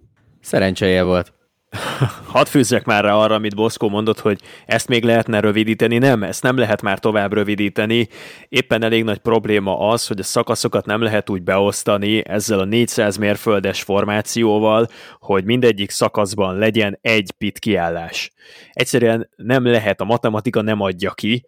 Örüljünk annak, hogy az első szakasz az, ami rövid, és a második és a harmadik szakasz az hosszabb, emiatt ott egy pitkiállást mindenkinek be kell iktatnia, ami azért eh, már úgy a készülődését tekintve, tehát a, a pitkiállást megelőző 5-8 körnek az eseményeit tekintve már szerintem érdekességet csempész, még egy egyébként talán unalmas lefutású versenybe is. Aztán ugye a pitródnak a kialakítása ezzel a nagyon hosszú, több mint egy kilométer hosszúságú pitróddal, a sebesség túllépéses büntetéseknek a veszélyével, a, aztán ugye a visszaállással, üzemanyagspórolással szerintem kell, mindenképpen kell ez a versenytáv. Vitatkoznék azzal, hogy, hogy ez, ez hosszú lett volna, mert egyrészt, hogyha az órára pillantunk, azt kell, hogy konstatáljuk, hogy az egyik legrövidebb verseny volt, mondjuk az elmúlt másfél évben, amióta a hetedik generációs autó fut. Másrészt pedig szerintem lehetett élvezni azt, hogy amikor a Truck Series meg az Xfinity hoz 13, illetve 11 sárga zászlót, és mind a kettő megdönti a saját maga korábbi rekordját Atlantában, és a két kisebb kategóriának a versenye 42 ában sárga zászló alatt folyt, ha azt versenyfolyásnak lehet egyáltalán nevezni, akkor azt én nagyon üdvözöltem, hogy a Cup Series-ben ki tudott alakulni egy dinamikája a versenynek, és végig tudtunk nézni megszakítások nélkül egy teljesen reálisan lefutott Super Speedway versenyt. Százszerzelékosan egyetértek veled, Zoli. Nekem is ez, ez volt az, a legnagyobb pozitívum, hogy nem volt sok káosz, bár hát ugye az egyik balesetben, a Hárvik féle balesetben benne volt a lehetőség, hogy a félmezőny leamortizálódjon, de szerencsére azt hiszem ilyen három vagy négy autó került bele, de ez is nagyon tetszett, meg hát igen, a finish, az is zseniális, meg az, hogy lejöttek ütközés nélkül a finishbe. Számomra hasonló élményt nyújtott ez a verseny, mint a mint a tavalyi taladegai, amikor teljesen meg voltam lepődve, hogy, hogy hogyan értünk be a célba baleset nélkül, tiszta, tiszta befutó. És igazából és akkor nem szidom tovább a Super Speedway versenyzést, hogy nekem ez a, ez a bajom a Super Speedway versenyzéssel, hogy az a meglepő, hogyha van egy tiszta versenyünk, meg egy tiszta befutónk, úgyhogy ilyen szempontból én is nagyon élveztem, és hát Logánónak szerencséje volt, ugye, azt azért tegyük hozzá, de alapvetően, hogyha viccet félreteszünk, akkor hasonlóan Austin Hillhez abszolút megérdemelten nyerte a versenyt. 137 kört vezetett kiemelkedően a, a legtöbbet, ugye Brad Keselowski vezetett 46-ot, úgyhogy le a kalap a Joey Logano előtt. Egy picit engem meglepett, hogy, hogy gyakorlatilag egyedül kellett összehozni ezt a győzelmet Joey Logano-nak, mert hogy a két csapattárs, Ryan Blaney és Austin Sindrick szépen eltűnt a ködben ott a, a verseny végére, nem nagyon tudták őt segíteni. Aztán jött a felmentő sereg Corey Joy révén, és gyakorlatilag ennek a lökésnek köszönhette azt Joy Logano, hogy megnyerte a versenyt.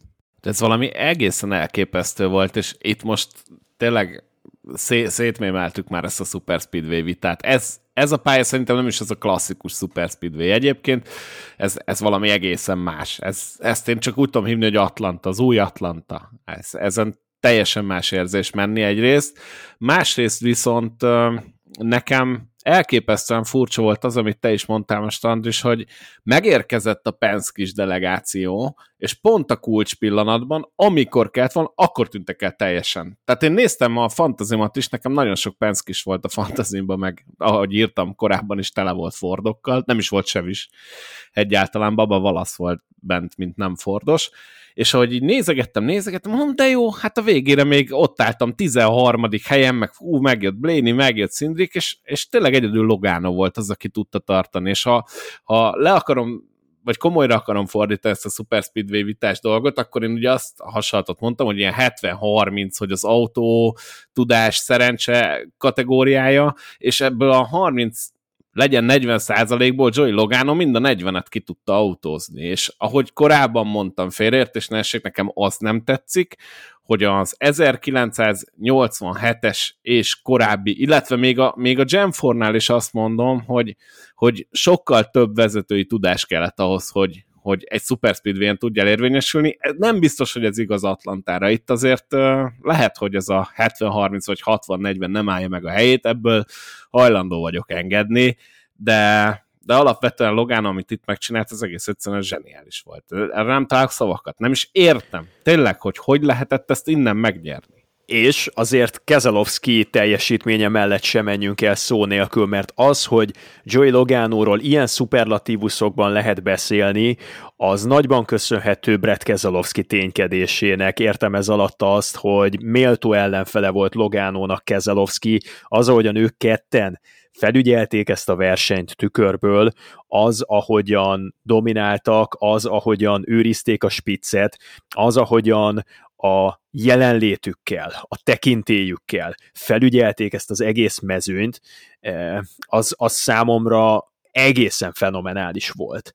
Az, amikor érzi a mezőny, hogy van gazdája, az, hogy biztos kezekben van a spic, az egy olyan hatást is kivált, hogy, hogy megnyugszik a mezőny, és biztonságban érzi magát a mezőny. Vannak persze törekvők, akik szeretnének jönni, menni, pozíciót fogni, de amikor azt látod, hogy a 22-es, vagy a 6-os, vagy a 11-es áll elől és kontrollálja az élen történő dolgokat, akkor azért nagyon nehéz jó tempót menni velük szemben. Tehát a mindenkori második, harmadik, negyedik, ötödik, hatodik, hetedik helyezetteknek menedzselniük kell az elvárásaikat, mert arra nem lehet számítani, hogy az él az hirtelen kipukkad, és lesz egy, egy, egy 6-8-10 mérföld per órás sebességkülönbség, amire rá tudsz ugrani, és majd őket megelőzöd.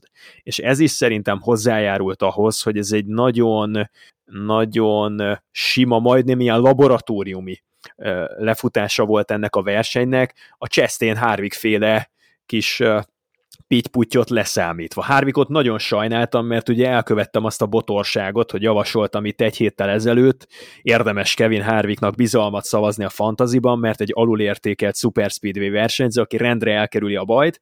Aztán jött Chastain, és értem én, hogy lehet, hogy kettő centiméteren múlott, hogy nem értek össze, de ettől függetlenül az, amit Chastain ott abban a kanyarban művelt, az szerintem agresszióban egy kicsit sok volt, és hatását tekintve pontosan ugyanannyit ért, mint hogyha kontakt lett volna, és úgy forgatja ki Harvickot, mert levegőben is ki lehet forgatni simán, még ezeket az új hetedik generációs kocsikat is. Na de nem érezted azt ott egy kicsit hogy mondjam, szépen karmának, hogy pont azt a kevés hárvikot forgatják ki levegővel, akinek a legnagyobb eszköze az ilyen pályákon az, hogy levegővel kiforgatja az embereket. Tehát azért ilyet lehetett látni Hárviktól, nem egyet, nem kettőt, és most szerintem igazából csak visszakapta, és megmutatta Chastain, hogy ezt más is tudja. Én ebben a karma dologban nem, nem hiszek. Nem? Én egy picit. Nem. Szerintem, nem. szerintem ebben benne volt egy kicsit ez, hogy, hogy, hogy pont Harvickkal csinálta meg. Ha mondjuk megcsinálja Lajoyjal, akkor azt mondom, hogy igen, akkor kicsit föl vagyok háborodva, de Harvicktól én ezt annyiszor láttam a pályafutása során, hogy én csak így kuncogtam egyet, hogy tudja ezt más is nem tudom, nekem ez így nem nyilvánvaló, vagy nem szembetűnő. Biztos találunk egy 20 éves pályafutásban olyan Super Speedway versenyeket, ahol valaki elrepült Kevin Harvicknak az orráról, de nekem, én nem vettem észre ilyen mintázatot, ellenben Chastainnél észrevettem a mintázatot, hogy az egyesnek a, az orr részéről el szoktak repülni, mint a helikopter a versenyzők. Hát igen, egy, ettől függetlenül nem mentem föl Chastain, tehát ez nem volt egy szép manőver, csak én úgy érzem, hogy Harvick egy kicsit visszakapott az élettől. Én ezt többször is észrevettem, hogy ezzel, ezzel a tudásával Harvick azért előszeretettel él és dolgozik az ilyen pályákon. Úgyhogy... Figyeltek, Chastain csak bemelegített kotára, tehát most jön a fő attrakció. Még nem vagyunk sehol. De ahhoz Tavaly... nem lesz elég a levegő. A tavalyi futava bebizonyította, hogy rossz Chastain és a road versenyzés az egy, az egy élmény, és ugye most már minden autót lehet, ha jól tudom nézni onboardból, úgyhogy kifejezetten ajánlom, hogy Ross Chastainnek az onboardját a, egy, egy másik platformon, esetleg egy tableten vagy egy telefonon kövessék a kedves nézők a verseny közben, úgy, mert, mert szerintem nem lesz eseménytelen versenye Ross Chastainnek. Na és mit szóltok a Jeff Gluck féle szavazáshoz, amiben az jött ki, hogy 52,3%-nak tetszett, 47,7%-nak pedig nem tetszett. Minő meglepetés, ezt a kettőt összeadjuk, pont kijön a 100. Nem tudom, szerintem azért ennél ez jobb futam volt, hogy így lehúzzuk. Hát, én szerintem pont, pont jó. Egy picit lehetett volna magasabb a Tavaly 68 volt. Tavaly de 68 azt is, volt. De azt is vett figyelembe, hogy nincs ott Chase ott a mezőnybe. Igen, szerintem tavaly ott volt Elliot. Az, az kom- komolyan mondom, hogy az 10 ot jelent. Tehát még mindig van hétről hétre 10 százaléknyi ember, aki arra a kérdésre válaszol, hogy Chase Elliot ott volt, igen, nem, nem volt ott. De, és ebben az a vicc, hogy amióta Chase Elliot nincs a mezőnyben, azóta láthatóan csökkent a NASCAR-nak a nézettsége. Ha jól emlékszem, jól olvastam az adatot, akkor most ezt az atlantai versenyt valami 600 ezerrel nézték, kevesebben átlagban, mint a tavalyi, tehát azért a NASCAR-nak még nagyon szüksége van, szüksége van a, a legnagyobb sztárjára, Chase úgyhogy ő azért a következő hetekben még nem, nem lesz készen a, a versenyzésre. Tartok tőle, hogy ez nem is biztos, hogy csak a Chase Elliot jelenség önmagában, bár annyi lenne összességében, mert akkor egy pár hét is megvan oldva minden problémája a NASCAR-nak és a nézettségnek, ugyanis amikor itt volt Chase Elliot a szezon első versenyein, akkor is több mint 10%-kal csökkent a nézettsége az amerikaiaknak, úgyhogy ez egy megoldandó probléma. Én amit észrevételeznék az az, hogy tavaly az újdonság erejével hatott az atlantai Super Speedway, és ez szerintem legalább 20%-kal fölülreprezentálja a választásnál a, a, a jó verseny volt szavazatot, a rossz verseny volt opcióval szemben. Úgyhogy ez az egyik szempontom. Hát a másik meg összességében, hogyha megnézitek, akkor tagadhatatlan, hogy van a NASCAR-t követő közvéleménynek egyfajta katasztrófa turista hajlama, amelyik nem fog egy ilyen tiszta lefutású versenyre pozitívan szavazni, mert nem volt benne az egy nagy balesetet leszámítva káosz, nem volt benne semmiféle hisztéria, nem volt benne dráma, ez egy reálisan lefutott, reálisan megvívott, klasszikus Super Speedway verseny, ami mondjuk 15-20 évvel ezelőtt is elment volna, vagy inkább azt mondom, hogy 15 évvel ezelőtt, mert azt megelőzően nekem ilyen nagy pekkek nem rémlenek. Én egy dolgot szeretnék még mindenképpen bedobni ezzel az Atlantai Cup Series versennyel kapcsolatban, mégpedig felolvasnám a legjobb öt sevist, mit szóltok hozzá, és hátulról kezdeném. Jó, az úgy, az úgy megfelelő-e? Az ötödik legjobb sevis volt Ross Chastain, 13. helyen ért célba, a negyedik legjobb Noah Gregson volt, a 12. helyen, tizedik lett Kyle Busch, nyolcadik lett Eric Jones, aki a második legjobb sevis pilóta volt, és a legjobb Chevrolet driver ezen a hétvégén Cory Lajoy volt, aki a negyedik helyen ért be, közvetlenül Christopher Bell mögött. Moda, éreztél-e valamiféle késztetést arra, hogy, hogy elmenekülj az országból, mielőtt véget ér a verseny? Volt-e ilyen pillanat? Hát egy kisebb fajta szívrohamot is kaptam, amikor az utolsó kör elején megindult a Corey Joy, de ahogy én azt mondtam egyébként múlt héten, Corilla Joy-tól én számítottam arra, hogy ott lesz az élmezőnyben. Futamot nem fog nyerni. Futamot aztán végül nézd nem meg, is képes nyer. ezek után de... hazabeszélni. Srácok, pontosan az történt, amit mondtam. Nem akarok nagyképűsködni, de pontosan az történt, amit mondtam. Ott volt az elejében Cory Lejoy, erre egy kevés pénzösszeget is rátettem a hétvége során. Futamot azonban nem nyert. Továbbra sem egész pályafutása során. Semmelyik szériában. Úgyhogy még mindig ott vagyunk, hogy a hősök Na, tere ez nem igaz. rám. Ez nem igaz. Cory Lajoy nyert futamot. Hol? Az árkában. az De a árkában három is, meg nemzeti szerintem a lé... között. Ja, hát jó. Hát a létmodellben is van győzelme szerintem. Sőt, szerintem még modified Meg iRacingben is Sőt, van az, győzelme. é- sőt, hogy az, az édesapjának is az egyik legjobb uh, Xfinity versenyző Kétszeres volt. bajnok. Az édesapja Randy Lajoy, úgyhogy nem Igen, tudom, miről lehet beszél. Így. Persze, lehet így ilyen párhuzamokat találni, hogy a, kinek az apja, meg mit nyert, meg hol. Sőt, akkor ugye Dale Earnhardt Jr. is mondhatnánk, hogy ő is a NASCAR bajnokok közé tartozhat adott esetben azzal a hét bajnoki címmel, amit az apja szerzett. Messzire mentünk szerintem. Uh, Egy dolgot muszáj megkérdeznem. Tehát jól értem, hogy feltettél pénzt Corilla Joy-nak a győzelmére, Nem, nem, nem, nem, nem, Nem? arra, hogy a top 10-ben zár. arra tettél fel pénzt, hogy a top 10-ben zár. Aha, értem. Azt hittem, hogy feltettél pénzt, hogy végtérés, hogyha a hősök terére ki kell menni nagyon lenge öltözékben, akkor legalább tudjál valamilyen vigasztaló gondolatként A azon büntetés ki tudjam Valahogy a fizetni, persze. pénzbírságot ki kell fizetni. Tehát zseniális. fogadok egy jó ügyvédet, és ez megoldja. De Nem, arra is kell a nem vállalom. Tehát- Ismer, ismersz jó ügyvédet oda? Nem, az a baj. Azt nem tudod megfizetni, hogy én ebben az ügyben képviseljelek. Ott lesz a fotód, Zoli. én, én, a elvállalom, én elvállalom ingyen, de én elektrotechnikus vagyok, nem tudom, hogy segíteni. Valamit beszélünk, hogyha odaságon. Hadd vállaljam el. Lehetek úgy egyébként, Na hogy nem jó. vagyok ügyvéd? Tehát van ilyen? Hogy mondjuk hogy, kijelölöm hogy a mit haveromat? szeretnél? Mit szeretnél? Hát, hogy a haverom Nem. lesz a védőm, azt nem lehet? Nem, nem, nem, nem. Természetesen nem lehet. Hát bizonyos, eh, azt nem mondom nektek, bizonyos eh, ügyekben, bizonyos eljárásokban annak van helye, hogy meghatalmaz valakit, aki téged képvisel, de tehát jellemzően bírósági ügyekben csak jogi képviselő láthat el képviseletet. Esetleg szűk körben megengedett, hogy családtag, tehát rokon meghatalmazottként képviseljen. Hát de együtt senki más. hétről hétre. fogadlak.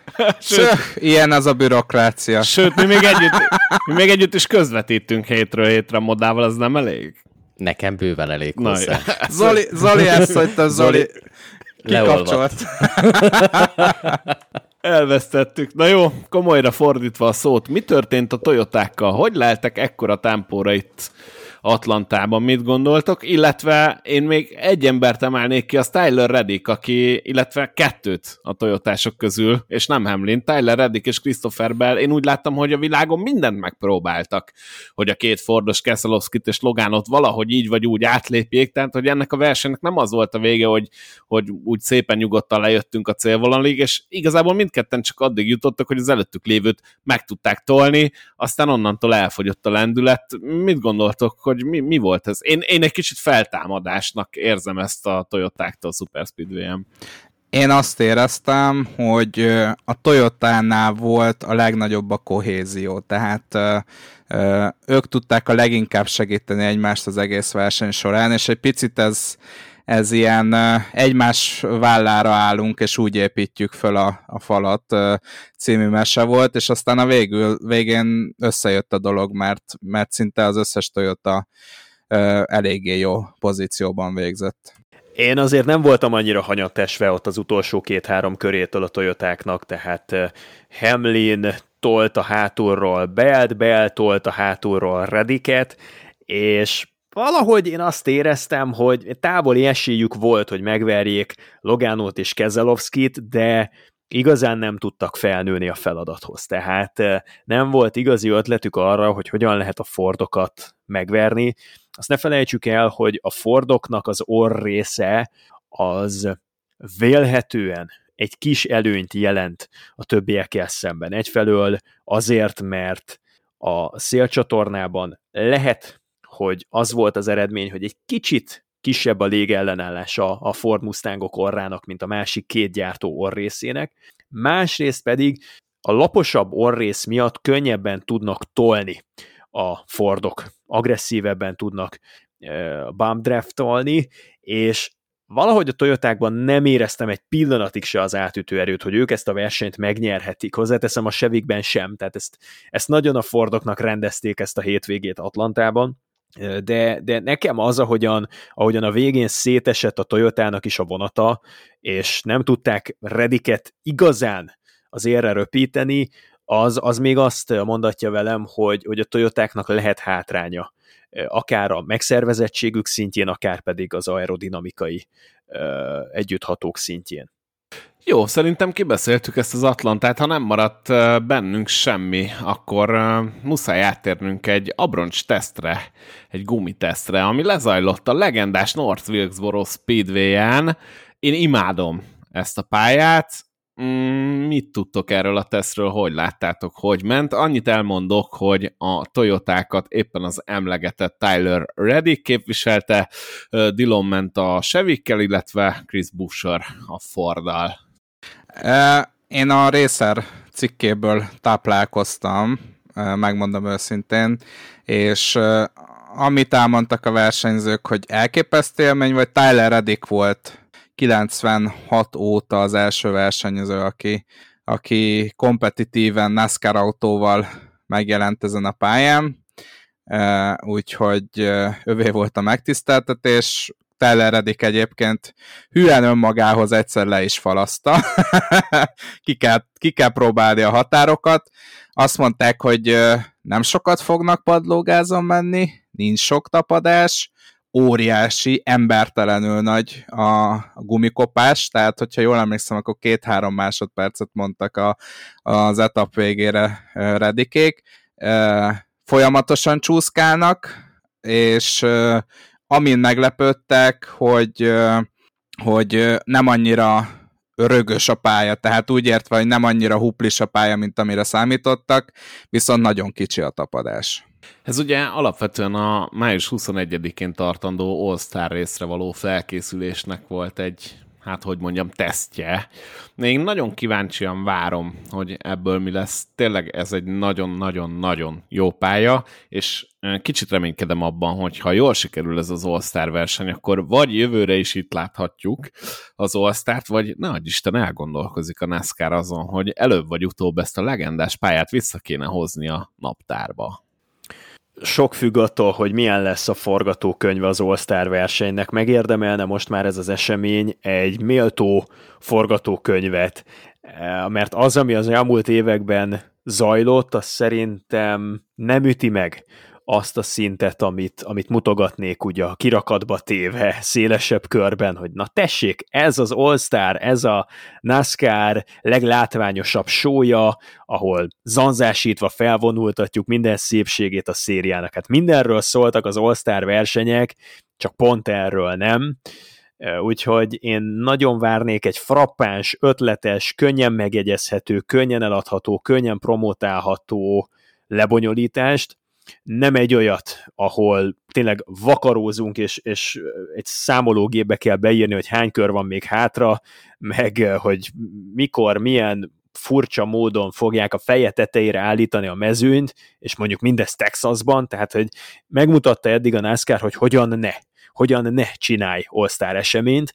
Ehhez képest most North Wilkesboro-ban, egy ékszerdobozban, egy legendás helyszínen megmutathatja, hogy hogyan csináljunk jó sót. Minden adott hozzá, tényleg van egy pálya, ami garantálja azt, hogy csúszkálni fognak, garantálja azt, hogy ha bele is nézünk zöld etapokba, amit kötve hiszek, de akkor lesz császkálás a mezőnyben, mert lesznek olyanok, akik hamarabb elkoptatják a gumiaikat, lesznek, akik beállítják a lengőkart a palánkba, és és, és, és ez szerintem ad majd önmagában is, anélkül, hogy ilyen gimiki, ilyen teljesen uh, csirkekeltetőben keltetett művi izgalmakat csempésznénk bele, ez önmagában is adhat egy uh, változatosság, vagy egy élményfaktort a dologhoz. Mm, összességében nekem egyébként sok kötődésem nincsen North Wales mert 1996 óta nem járt ott a NASCAR, én nekem nincsen emlékem ezekről a, a, az eseményekről, a 90-es évek vagy azt megelőző évtizedeknek a versenyeiről, úgyhogy, úgyhogy e, e, erre a nosztalgiára persze valamelyest rá tudok ülni, de, de nem egy közvetlen élmény. Nem arról van szó, mint hogyha visszahoznának egy olyan pályát, amit szerettem, és éveken keresztül néztem volna. Um, itt, itt nem erről van szó, de, de azt látom, hogy nagyon sokakat megmozgat ebben a sorozatban, meg a környékén mozgolódók közül az, hogy, hogy egy nosztalgikus élmény, egy ilyen, egy ilyen reneszánsza ennek a pályának, ami, ami előáll, és ez, ez külön ad egy, egy atmoszférát az egésznek, ami, ami megint csak jó, és ami megint csak kell egy igazán jó all showhoz. Ugye ez... Azt ne feledjük el, hogy, bocsáss meg, azt ne feledjük el, hogy egy olyan olyan versenyhelyszínre térünk vissza, ami már ugye 1949 óta ott volt a NASCAR mezőnyében, és pont egy érdekesség, hogy annó, amikor 96-ban elkerült onnan a NASCAR, akkor az egyik versenyt azt a Texas Motor Speedway kapta meg, hát most gyakorlatilag fordítva kerül kicserélésre ez a dolog. Na de nem jobb így? Én mind a két Texas-t adnám North Wilkesboro-nak, csak mondom. Mármint, hogy a... Én még a kotát is. Ugye?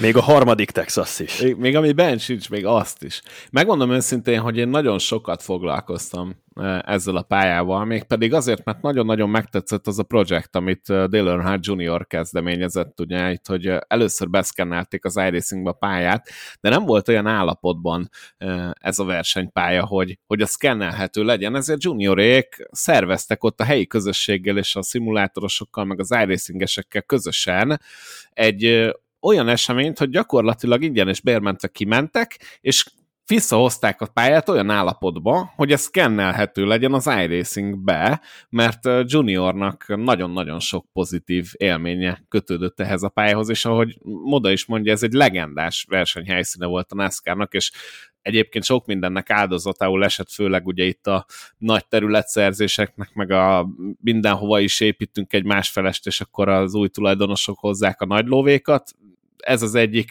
része, hogy ez kikerült a naptárból, de nagyon sok érdekes verseny fönt van a YouTube-on, amit itt futottak, én rengeteget meg is néztem, illetve nagyon-nagyon jó a vonalvezetés ennek, úgyhogy aki esetleg tud iRacingbe egy pár kört tenni rajta, az, hogyha végigmegy, szerintem fogja érteni, hogy, hogy miért szeretem ennyire ezt a helyszínt, és juniorék pedig tényleg oda mentek, és konkrét kigazolták. A pályát, meg kitakarították az egész környékét, és úgy abban az állapotában került be a játékba, és szerintem valahol innen indult el az a projekt, ami, ami végül oda vezetett, hogy, hogy ez most egy All-Star versenynek adhat otthon.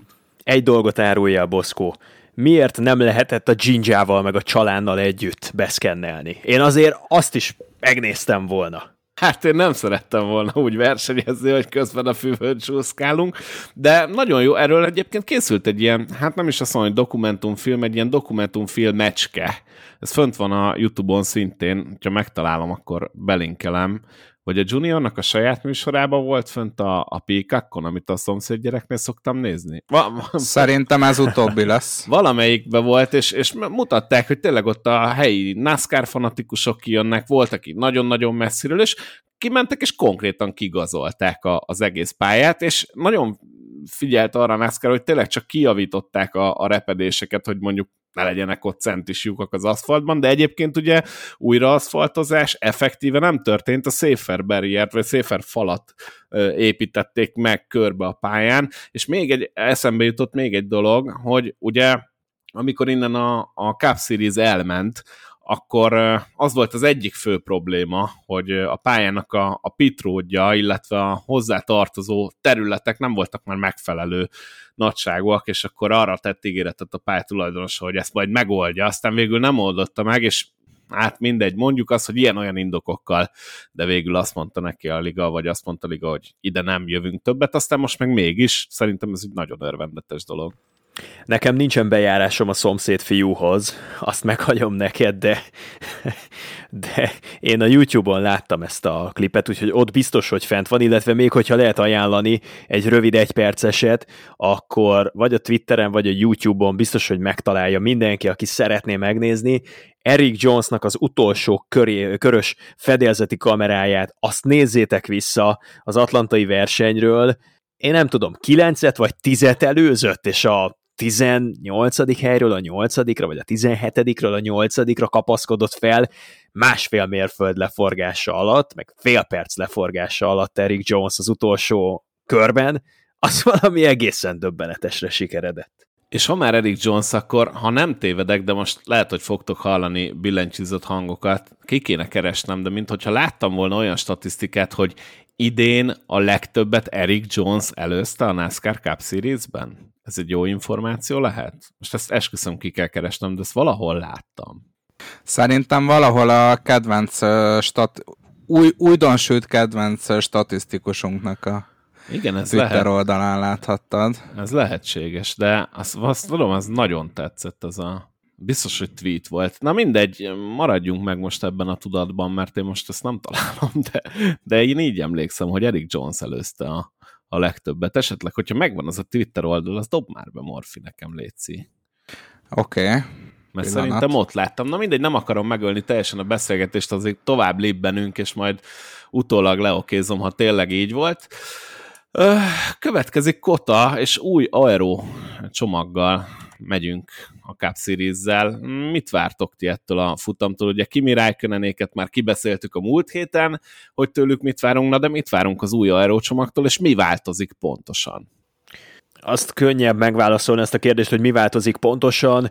A spoiler az 4 incs magasságúról 2 incs magasságúra szelidül, csökken, a mérete tehát kisebb lesz, illetve nem fut ki teljesen az autóknak az oldaláig, hanem mind a két oldalról elhagynak belőle pár centimétert, illetve a diffúzorból, ami összesen 7 hosszanti légterelő elemet vonultat fel, középső három hosszanti légterelőt eltávolítják, emellett pedig a motor alatt lévő, a padlólemez alsó éleit amik szintén légterelő szerepet töltöttek be, azokat szintén eltávolítják, ezáltal nagyjából 30%-kal csökken a várakozások szerint az aerodinamikai leszorító erő, aztán láthattuk Phoenixben, hogy ez azért nem forradalmasította a versenyzést, és nem is hozott ilyen drasztikus változásokat, úgyhogy szerintem különösebben nagy változás nem lesz, nyilván lesz valamekkora változás, nehezebb lesz vezetni a kocsikat,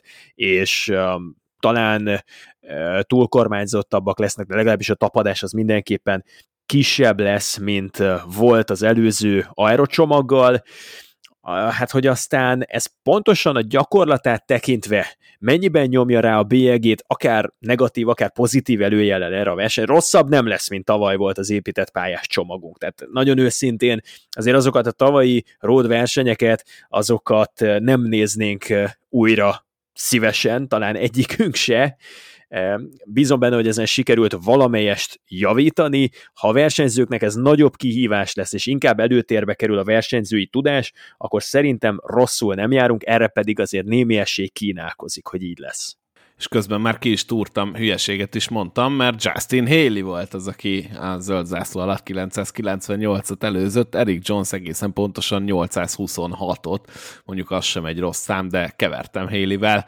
úgyhogy ez az aranyal memória, de legalább a Bushnak a Darlingtoni parkolása megmaradt, hogy Byron elé tette az autót. Látjátok, ilyen az emberi, hogy egy több mint egy éves szitut, vagy egy közel egy éves szitut vágok, egy olyat, amit 20 percen néztem, azt meg nem. Amúgy én, én nem értem továbbra sem, és nem akarom fölhozni ezt a vitát, csak ezzel én zárnám is az összes gondolatomat Kottával kapcsolatban, aztán, hogyha nektek van moda vagy morfia, akkor egészítsétek ki. Nem értem ezt a sok ródot, és különösen nem értem Kottát, de hát jönnek a sztárok, úgyhogy ha másért, akkor ezért ne, egy kicsit hype vagyok azért itt uh, Raikönenben én, én bízom, és hogyha lezártuk a gondolatot, mondjuk még a, hagyok nektek szót természetesen, akkor utána, ha szeretné valaki továbbfűzni a fantazi típjeivel, akkor megköszönöm, hogyha így át tudunk csúszani a másik témába. Én arra leszek kíváncsi, hogy így, hogy nem lesznek szakaszközi szünetek, így milyen lesz majd a versenyképe. Ugye tavaly eléggé panaszkodtunk arra, hogy semmiféle szükség nincs arra a rótpályákon, hogy szakaszközi szüneteket beiktassanak. Lefutják a szakaszokat, utána viszont ugyanúgy zöld zászló alatt megy majd tovább minden. Szerintem ez mindenképpen taktikai szempontból minőségi javulást fog hozni, és a taktikai sokszínűség, ami ezzel beköszönthet, az a versenyképét mindenképpen javíthatja. Szóval én ebben bízok, és bízok abban, hogy egy kicsit kevésbé lesz így mondjuk úgy az első két szakasz lefutva, mint az előző évi versenyen. Andris, nem tudom, hogy neked van-e bármi. Én nagyon várom, én megmondom őszintén, hogy nagyon várom, és tudjátok jól, hogy abszolút szegmens ellenes vagyok, úgyhogy uh, elképesztően jó érzés lesz végignézni ezt a versenyt, és nagyon remélem, hogy annyira jól fog sikerülni, hogy a, az oválokon is eltöröljük ezt a szegmens rendszert, mert akkor egy órával visszaugornék, amikor Zori mondta, hogy miért ne rövidítsük le tovább a versenyeket, pont azért nem tudjuk lerövid, vagy pont azért nem jó a beosztás, mert egyszerűen ez a két szegmens tönkre teszi az egész taktikázást az ovál versenyeken, úgyhogy én nagyon remélem, hogy ezt az utat megtartják. Na nem a szegmenseket akarom eltörölni, ne, ne jegyünk meg, hanem a, a szegmensek közti szüneteket, amit egyébként a modával szerintem amióta bevezették a szegmenseket, azt szajkozzuk, hogy minek ide nekünk sárga zászló, úgyhogy... Sárga helyett legyen piros. Én egyébként ebben a, ebben a szegmens ellenesekben, amit mondtál, én érzek egy ilyen Facebook csoport potenciált. a Josh Williams rajongói klub és a szegmens elleneseket, hát, azt... Igen, valahogy egy a Josh Williams rajongói klub és a lapos földesek közé tudnám betenni ezt a szegmens ellenes NASCAR Megvan, tudod, a fogorvos, fogorvos ellenző klubja. A Balaton tagadók, igen, valahova ide ez. Miért nem mond, hogy elhiszed, hogy létezik Balaton. Hát nem, hát nem, én nem mondom, hogy Na, létezik. Nagyon helyes. Mert van egy tagunk itt, úgy látom a Balaton tagadók csoportjába, és egyébként az, az tovább is van fűzve, és ugyanezt a potenciált látom itt a szegmens tagadókban, mert ugye van a, a Balaton tagadók tagadók klubja, meg a van Balaton tagadó tagadók tagadójának a klubja. Szerintem ezt a szegmens ellenest is el végtelenségig el lehetne fűzni érdemes lenne megpróbálkozni, hát ha jobban bejön, mint a Haley Digan fanklub, aminek még mindig kevesebb követője van, mint a Colcasterének. És ez továbbra is a létrehozójának köszönhető egyébként, abszolút, nem Colcaster népszerűségének. Ez valahol szomorú különben, ha belegondoltok, mert, eh, mert most őszintén, tehát ha választanom kellene, nem mint hogyha a kötelező csoporttagság mint intézmény úgy nagyon közel állna a szívemhez, mert szerintem szörnyűséges dolgokat hozott az emberiség történetében, amikor kötelező volt valamelyik csoportnak a tagjává válni, vagy éppenséggel tilos volt, de ha kötelezővé tennék, hogy vagy a Colcaster fanklubba, vagy a Haley Diggin fanklubba kerüljön az ember. Szerintem a Haley Diggin-t az könnyebb megmagyarázni. És ehhez képest, hogy nem tudtátok lenyomni a Colcaster fanklubnak a, a, a, a, a rajongói körét, az, az számomra döbbenetes így egy év távlatából. És Andris, neked ezért felelned kell. Egyébként nem igaz, nem igaz, nincs igaza a Boszkónak, ugyanis 18 tagja van a Colcaster fanklubnak, a Haley Deegan fanklubnak, ha jól emlékszem, ilyen 30 körüli, de mindjárt Mikor megmondom pontosan, be? 34. Mikor léptettél be annyi botot? Most 34. őszintén. Uh, igen, én arra tippelek, hogy, uh, hogy a külföldi Deegan rajongók megtalálták Na ezt jó, az hát adat. ez ki is De- mind a kettőt. És még, azt sem, és még azt sem mondanám egyébként, hogy a, a, a Haley Deegan miatt jöttek ennyien, mert hogy 2022 novemberében van az utolsó poszt a Colcaster fanklubban, úgyhogy én azt érzem, hogy itt nem tudom, hogy vagytok vele, de Boszkónak a rajongás az elapadt Colcasterrel szemben. Hát most mit rakjak, mit rakjak oda? Szar minden, mint a Diós győriek írták egyszer. Ezt tudom mondani. Na de, ö, kanyarodjunk ö, át a fantazira, hogyha nem bánjátok, mert lassan vége az adásidőnknek. Én meg is nyitnám a sort.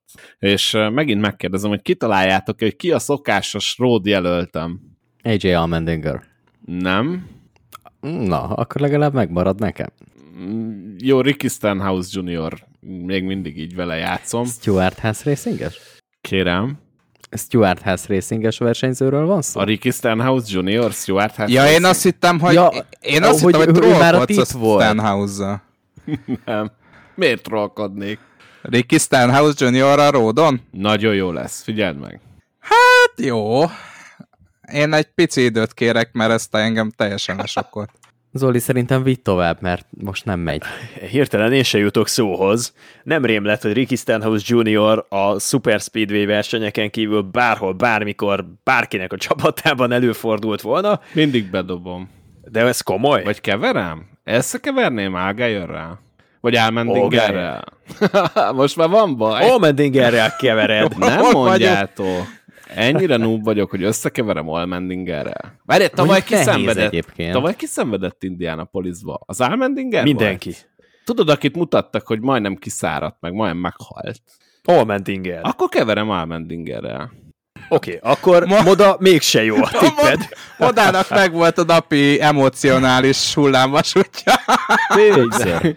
Jó van, gyerekek, már nagyon késő van. Hát ez ciki, igen. És ezt meg kell írnom a, a, az Elzolinak is, mert neki is megírtam, hogy Stenhouse-t fogom berakni, de, De a, egyébként Én fogom full, full azon gondolkodtam, hogy itt szegény hallgatókat miért akarod félrevezetni, meg hogy mekkora ramasz róka vagy, hogy itt bedobsz egy nevet, és mindenki, aki esetleg új hallgató, és azokat köszöntjük itt a Menjetek Körbe podcastban, az azt fogja oda, hogy hm, hát ez a módos, ez érthet hozzá, úgyhogy berakjuk a... És a következőt már Juss se hallgatja meg. össze, összekeverni két ső, és tényleg, hát az Almendinger. Na jó. Mekkora kár Jellemző- egyébként, hogy ezt nem vághatjuk ki. Kár, hogy, kár, hogy amit Zoli fölépített a NASCAR közvetítések terén két év alatt, az Poszko egy Ricky Stenhouse juniorral Nevekkel akkora bajba a gyerekek, hogy nagyon. De tényleg, hát az AJ Almendinger. De látod, még Algájörrel is, tehát még Algájört is behúztam ide. Valamiért az agyamnak ők egy, egy bizonyos szegletébe vannak, és tényleg hát Stenhouse-t a Super Speedway-ekre szoktam elővenni, jó?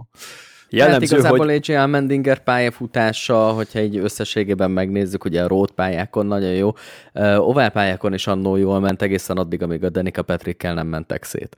Ja, vagy az a Stenhouse volt. Ah, Ja, Istenem! Engedjük el. Engedjük el. Én még annyit szerettem volna hozzáfűzni, hogy jellemző, hogy nem csak Andris, hanem én is azt gondoltam, hogy Boszkó most itt teljesen átmegy Villainbe, és, és, és tényleg megpróbálja megtéveszteni azokat a, az ártatlan első áldozókat, akik mondjuk most kapcsolódnak be a podcast követésébe. Boszkó, neked a megítélésed ezek alapján nem túl jó, hogy rögtön egymástól függetlenül ketten is arra asszociáltunk, hogy csak is az ártó szándék vezethet. Az ártalmatlan tévedés jogát, vagy lehetőségét, azt fenn se tartjuk neked. De figyeld már, hát mekkora tippem volt múlt héten is Baba Valasz. Most mondjátok, hogy nem Óriási jött volt. be. Az első, az első kieső. Volt olyan, volt olyan, mint a Srácok, hármi. Moda kit tippelt? Moda kit tippelt? A- Arra nem, mert hogy én ugye Byron-t mondtam, az is nagyon bejött. Lácsolj! Oda Hát lehet, akkor- tényleg. igen. Akkor a Super Speedway-eken mostantól Molnár Dávidra kell hallgatni. Meg úgy igazából az összes pályán. De Igen, Ha jót akartok, akkor a a- nem? hát fogjuk rá. Nem annyira hátul, mint ti. Inkább fogalmazzunk így.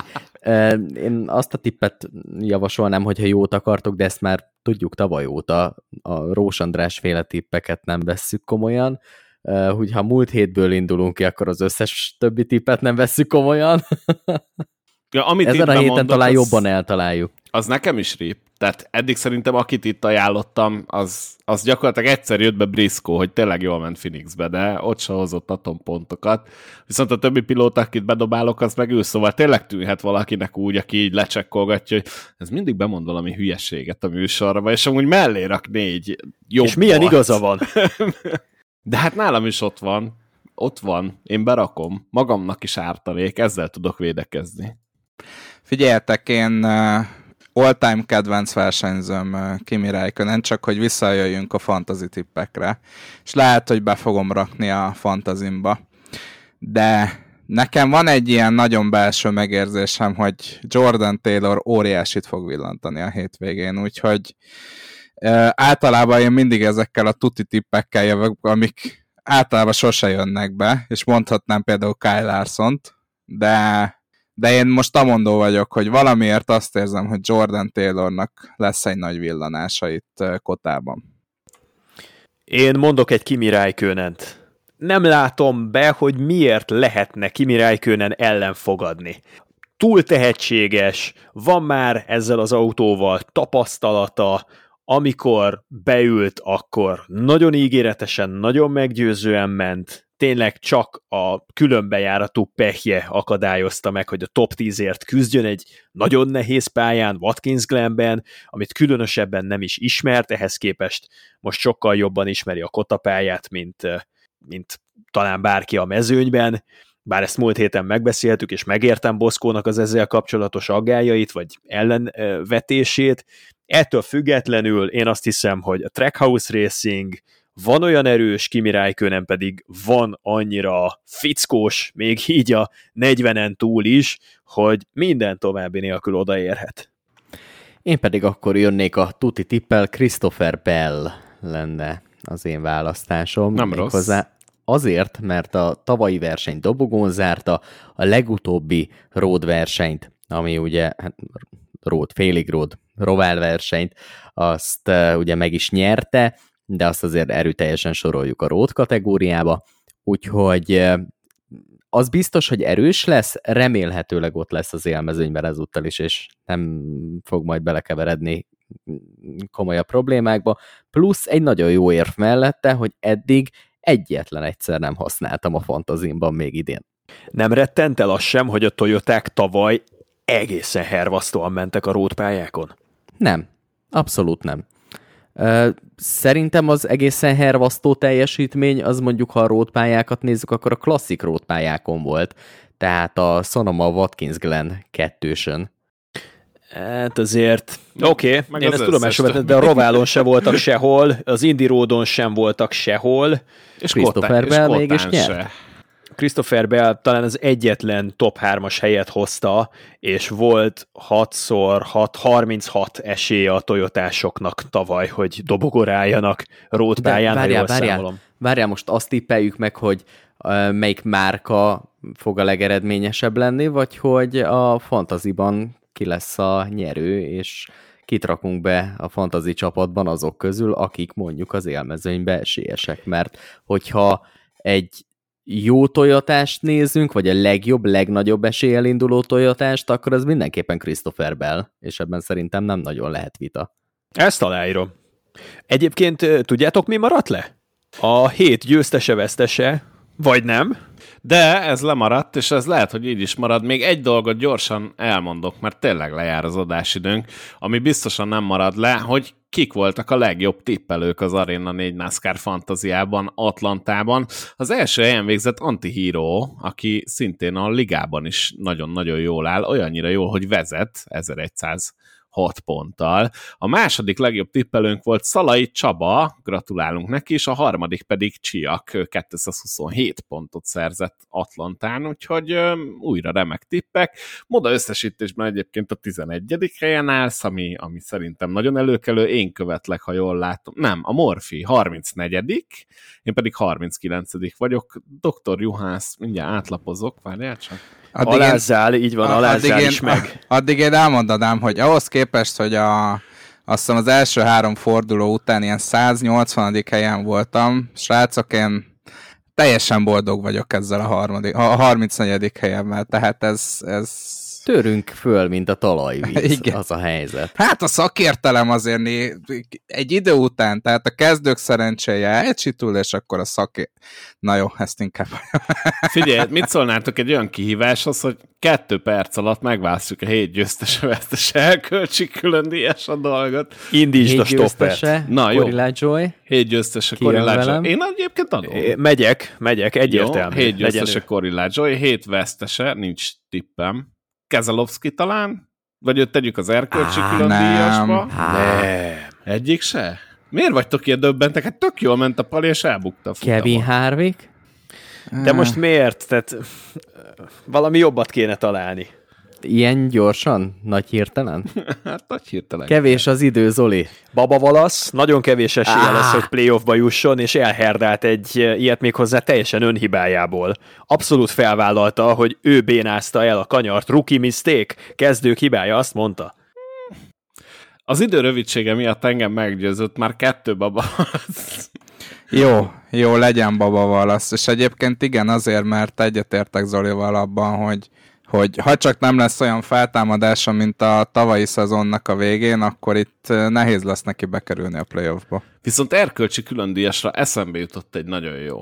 Na, hadd halljuk. Kettő, kettő is eszembe jutott. De mondom azt, ami szerintem esélyesebb. Mit szólnátok egy Parker Kligermanhez? Ezzel a negyedik helyen. Én ezt meg tudom szavazni. Nem rossz, de meghallgatom a másikat. A másodikat azt elfelejtettem. Mennyire cseles? Milyen Boszko ez a mai adás, ez szerintem be fog a történelme. Én nem akartam ezzel jönni, de én nagyon-nagyon rosszul vagyok. Már egészen délután óta, úgyhogy én már itt keverem a szezont a fazonnal, és igyekeztem ezt nem mutatni az adás alatt, de ennek vége, és én szerintem beveszek egy vitamint, és Hős voltál. Köszönöm. Hős voltál, Boszko. Köszönöm. Mentőt hívjunk, vagy, vagy még, még, még, nem kell, de nem, nem, nagyon nem vagyok jól, úgyhogy mit szól? Twitterre, Twitteren kezdjük el futtatni a Pray for Bosco hashtaget? Még nem, köszönöm. Erkölcsi külön díjra én most Boszkót megajánlanám. Tehát most komolyan, ilyen egészségi állapotban végigcsinálni ezt, és, és nem lemondani, hanem, hanem végigtolni velünk két óra hosszát, én szerintem Boszkó. Gyerünk, adom. Legyen, legyen Boszkó, én, legyen Boszkó. Én mondhatnám, hogy, hogy jaj, nagyon elérzékenyültem, és köszönöm, de egy, azt, azt szeretném megemlíteni, hogy nagyon szépen köszönjük azt a hallgatói tömeget, ami megjött, és egyrészt miattatok, és másrészt pedig a drága hallgatók miatt sem szerettem volna e- ezt lemondani. Tartozunk azzal a, az épülő magyar NASCAR közösségnek, hogy minden héten ezt megcsináljuk nagy szorgalommal. Bár... És hogy feláldozzuk az életünket igen, és az egészségünket. És ilyen egészségügyi állapot mellett is ideülünk. Tényleg amúgy izzadok, mint egy ló, de nem akarok gusztustalankodni, valószínűleg lázas vagyok egyébként. Szóval az a lényeg, hogy legyen inkább Parker Clickerben szegény, hát hogy visszajött már, tökre tökre jó, negyedik lett. Megszavaztunk Boszkót, tehát ebből most már nincsen kihátrálás. Jó. Akkor nagyon szépen köszönöm, akkor az erkölcsi és az én vagyok, hogy lázasan is podcastolunk. Gyógyulj meg! Köszönöm szépen. A futamok szombaton 18 óra 30 perckor kezdődik a Craftsman Truck Series a Match 4-en, aztán szombaton szintén 22 órakor, csak hogy ezt se tudjam nézni a Sebringi 12 órás miatt, az Xfinity futam szintén a Match 4-en, és csavar a történetben, vasárnap 21.30-kor a Cup Series a Match 4-en. Úgyhogy nézzétek, és kövessetek minket mindenhol, és most már elindult a Twitch csatornánk is, ahol már tegnap is szarul voltam amúgy, és ott is igyekeztem nem mutatni, azt pedig ott találjátok, hogy twitch.tv per menjetek körbe hú. Sajnos egy hút utána kell tűnünk, hát valaki leregisztrálta a menjetek körbét, ott pedig szimulátoros versenyeket láthattok egyelőre tőlem majd később Rósandristól, és később még majd oda érkezik egyéb érdekesség is, amiről még nem beszélhetünk, illetve van egy YouTube csatornánk is, azt pedig a youtube.com per kukac menjetek körbe oldalon találjátok. Ide egyébként föltöltjük már a podcast adásokat a második szezontól kezdve, úgyhogy azt is kövessétek be, kérlek, hogyha érdekel titeket, illetve a szimulátoros versenyek is áttöltésre kerülnek. Na remélem nem maradt le akkor így már semmi. A neveket kevertem, AJ Almendingerre gondoltam. Köszi, hogy itt voltatok. Jövő héten találkozunk. Sziasztok! Sziasztok! Sziasztok!